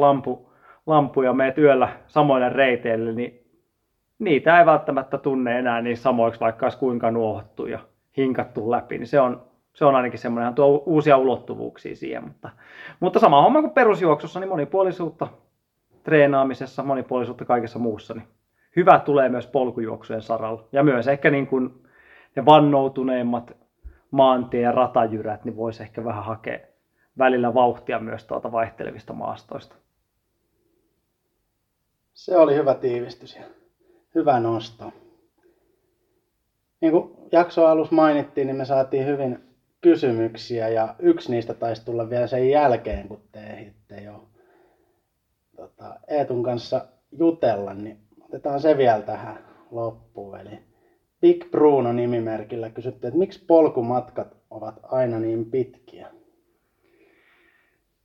No onhan niitä nykyään aika paljon lyhyitäkin matkoja, eli ihan esimerkiksi, no meillä nyt on Helsinki Trail Runilla 10 kilsaa, taitaa tällä hetkellä, tämä on ollut historiassa lyhimpiä, ja tuolla Ledlenser Nuuksio Night Traililla 13 kilsaa ja vastaavia, että kyllähän niitä löytyy, mutta ehkä se on siinä, että ne, mitkä on niin kuin vuosien mittaan arvostetuimmat, niin on just tämmöistä niin kuin ekstra pitkää settiä, mutta tietenkin veikkaa, että se on taso laajenee ja muuta, niin alkaa myös näiden lyhyiden matkojen arvostus nousta. Ja onhan niin kuin esimerkiksi vuorijuoksumatkoilla niin juostaa vertikaalitonnia ja vastaavia, nyt ei kovin kauaa kärjellä mene aikaa, saattaa olla 30-40 minuutin suorituksiakin. Ne on nyt periaatteessa aika lyhyitä kuitenkin loppujen lopuksi, mutta ehkä välillä itse jopa tuntuu siltä, että kun mennään näihin niin kuin jopa tai niin kuin kaikkein suosituimpikin polku- ja ultrapolkujuoksu tapahtui. Mun mielestä on jopa vähän liikaa lajeja siellä. Et mulla ainakin niin kuin, no kyllä se ymmärtää, kun on tapahtuma, missä halutaan jengiä mahdollisimman paljon viivalle ja suosittuja tapahtumia, niin ei voida kaikkia laittaa samalle. Mutta sitten kun alkaa olla 5 eri juoksumatkaa, missä kilpaillaan, niin kyllä se vähän niin kuin tietyllä tavalla sitä niin kuin homman tasoa rapauttaa ja ehkä niin kuin tietyllä tavalla arvostusta. Että joku voittaa jonkun matkaa ja sitten juostaa 10 kilsaa lisää ja on taas uudet podiumit siellä. Niin ei se ainakaan niin kuin, siinä mielessä olisi aika makea, että jos olisi niin kuin yksi selkeä setti ja siitä herruus ja mentäisiin sillä eteenpäin. Mutta tietenkin kyllähän sen ymmärtää, että halutaan enemmän ja enemmän porukkaa ja kaikenlaista, kaiken tasosta juoksijaa. Niin kyllähän silloin tukeekin sitä, että pisimmät on pitkiä ja lyhimmät sitten lyhyitä, mutta kyllähän niitä löytyy. Pitää vaan Big Brunon kaivaa kalenteria vaan esille. Niin. Joo, ja mehän ollaan haluttu nimenomaan pitää näitä tavallaan matalan kynnyksen tapahtumia täällä PK-seudulla, että voi tulla kokeilemaan polkujuoksua, vaikka ei heti haluaisi sinne ultriin lähteä. Tietenkin mä en tiedä, oliko tuossa kysymyksessä haettu tätä kysyjän taustatietäen niin jopa tämmöistä niin kuin vielä lyhyempiä, että olisi niin 1500 metriä tai 3000 metriä. Nehän olisi loppujen lopuksi aika makeita, että oikein kunnon rymistely, vaikka ihan jopa väliä aika lähdöillä. Niin semmoinen olisi niin tosi makeita loppujen lopuksi. Että joo, totta. Jos 1500 metrin polkurytinät, niin olisi se nyt aikamoista. Joo, kyllä. Lyhyt on tietysti myös suhteellinen, mitä tässä nyt haettiin, mutta niitä ei taida pahemmin olla. No ei, et siinä voisi olla ehkä. No, lapsilla on jossain noissa skaboissa on ja tuntuvat tykkäävän tosi paljon, mutta ehkä se on aikuisille semmoinen seuraava. Tietenkin siinä on se, että kyllähän siellä sitten kannattaisi varautua myös siihen, että sieltä tultaisiin leukaluut kasassa ja nenät sisässä tultaisiin maaliin, niin se on tietenkin se toinen asia. Kohta veikkaa, että sikatapsa hyökkää tuolta yläkerrasta taas kertomaan oma polkujuoksukokemuksensa, kun leuka meni sisään. Niin. Mutta jätetään se tuleviin jaksoihin vähän tämmöisellä tiiserillä. Niin. Joo, mutta nyt on sen verran pitkä setti kasassa, että eiköhän me paketoida tämä, vai oliko sulla vielä jotain lisättävää? Ei lisättävää kyllä. Että. Joo, kiitokset meidän vieraille ja kaikille, jotka on jaksanut tänne asti kuunnella. Ja palataan pian asiaa taas uusien jaksojen merkeissä. Muistakaa runhigh.fi kautta podcast tai Runners High podcastin Insta-tilin kautta. Niin toiveita, kysymyksiä, palautetta, ihan mitä vaan. Ei mitään, kiitos. Yes, kiitoksia. Runners High podcast juoksusta.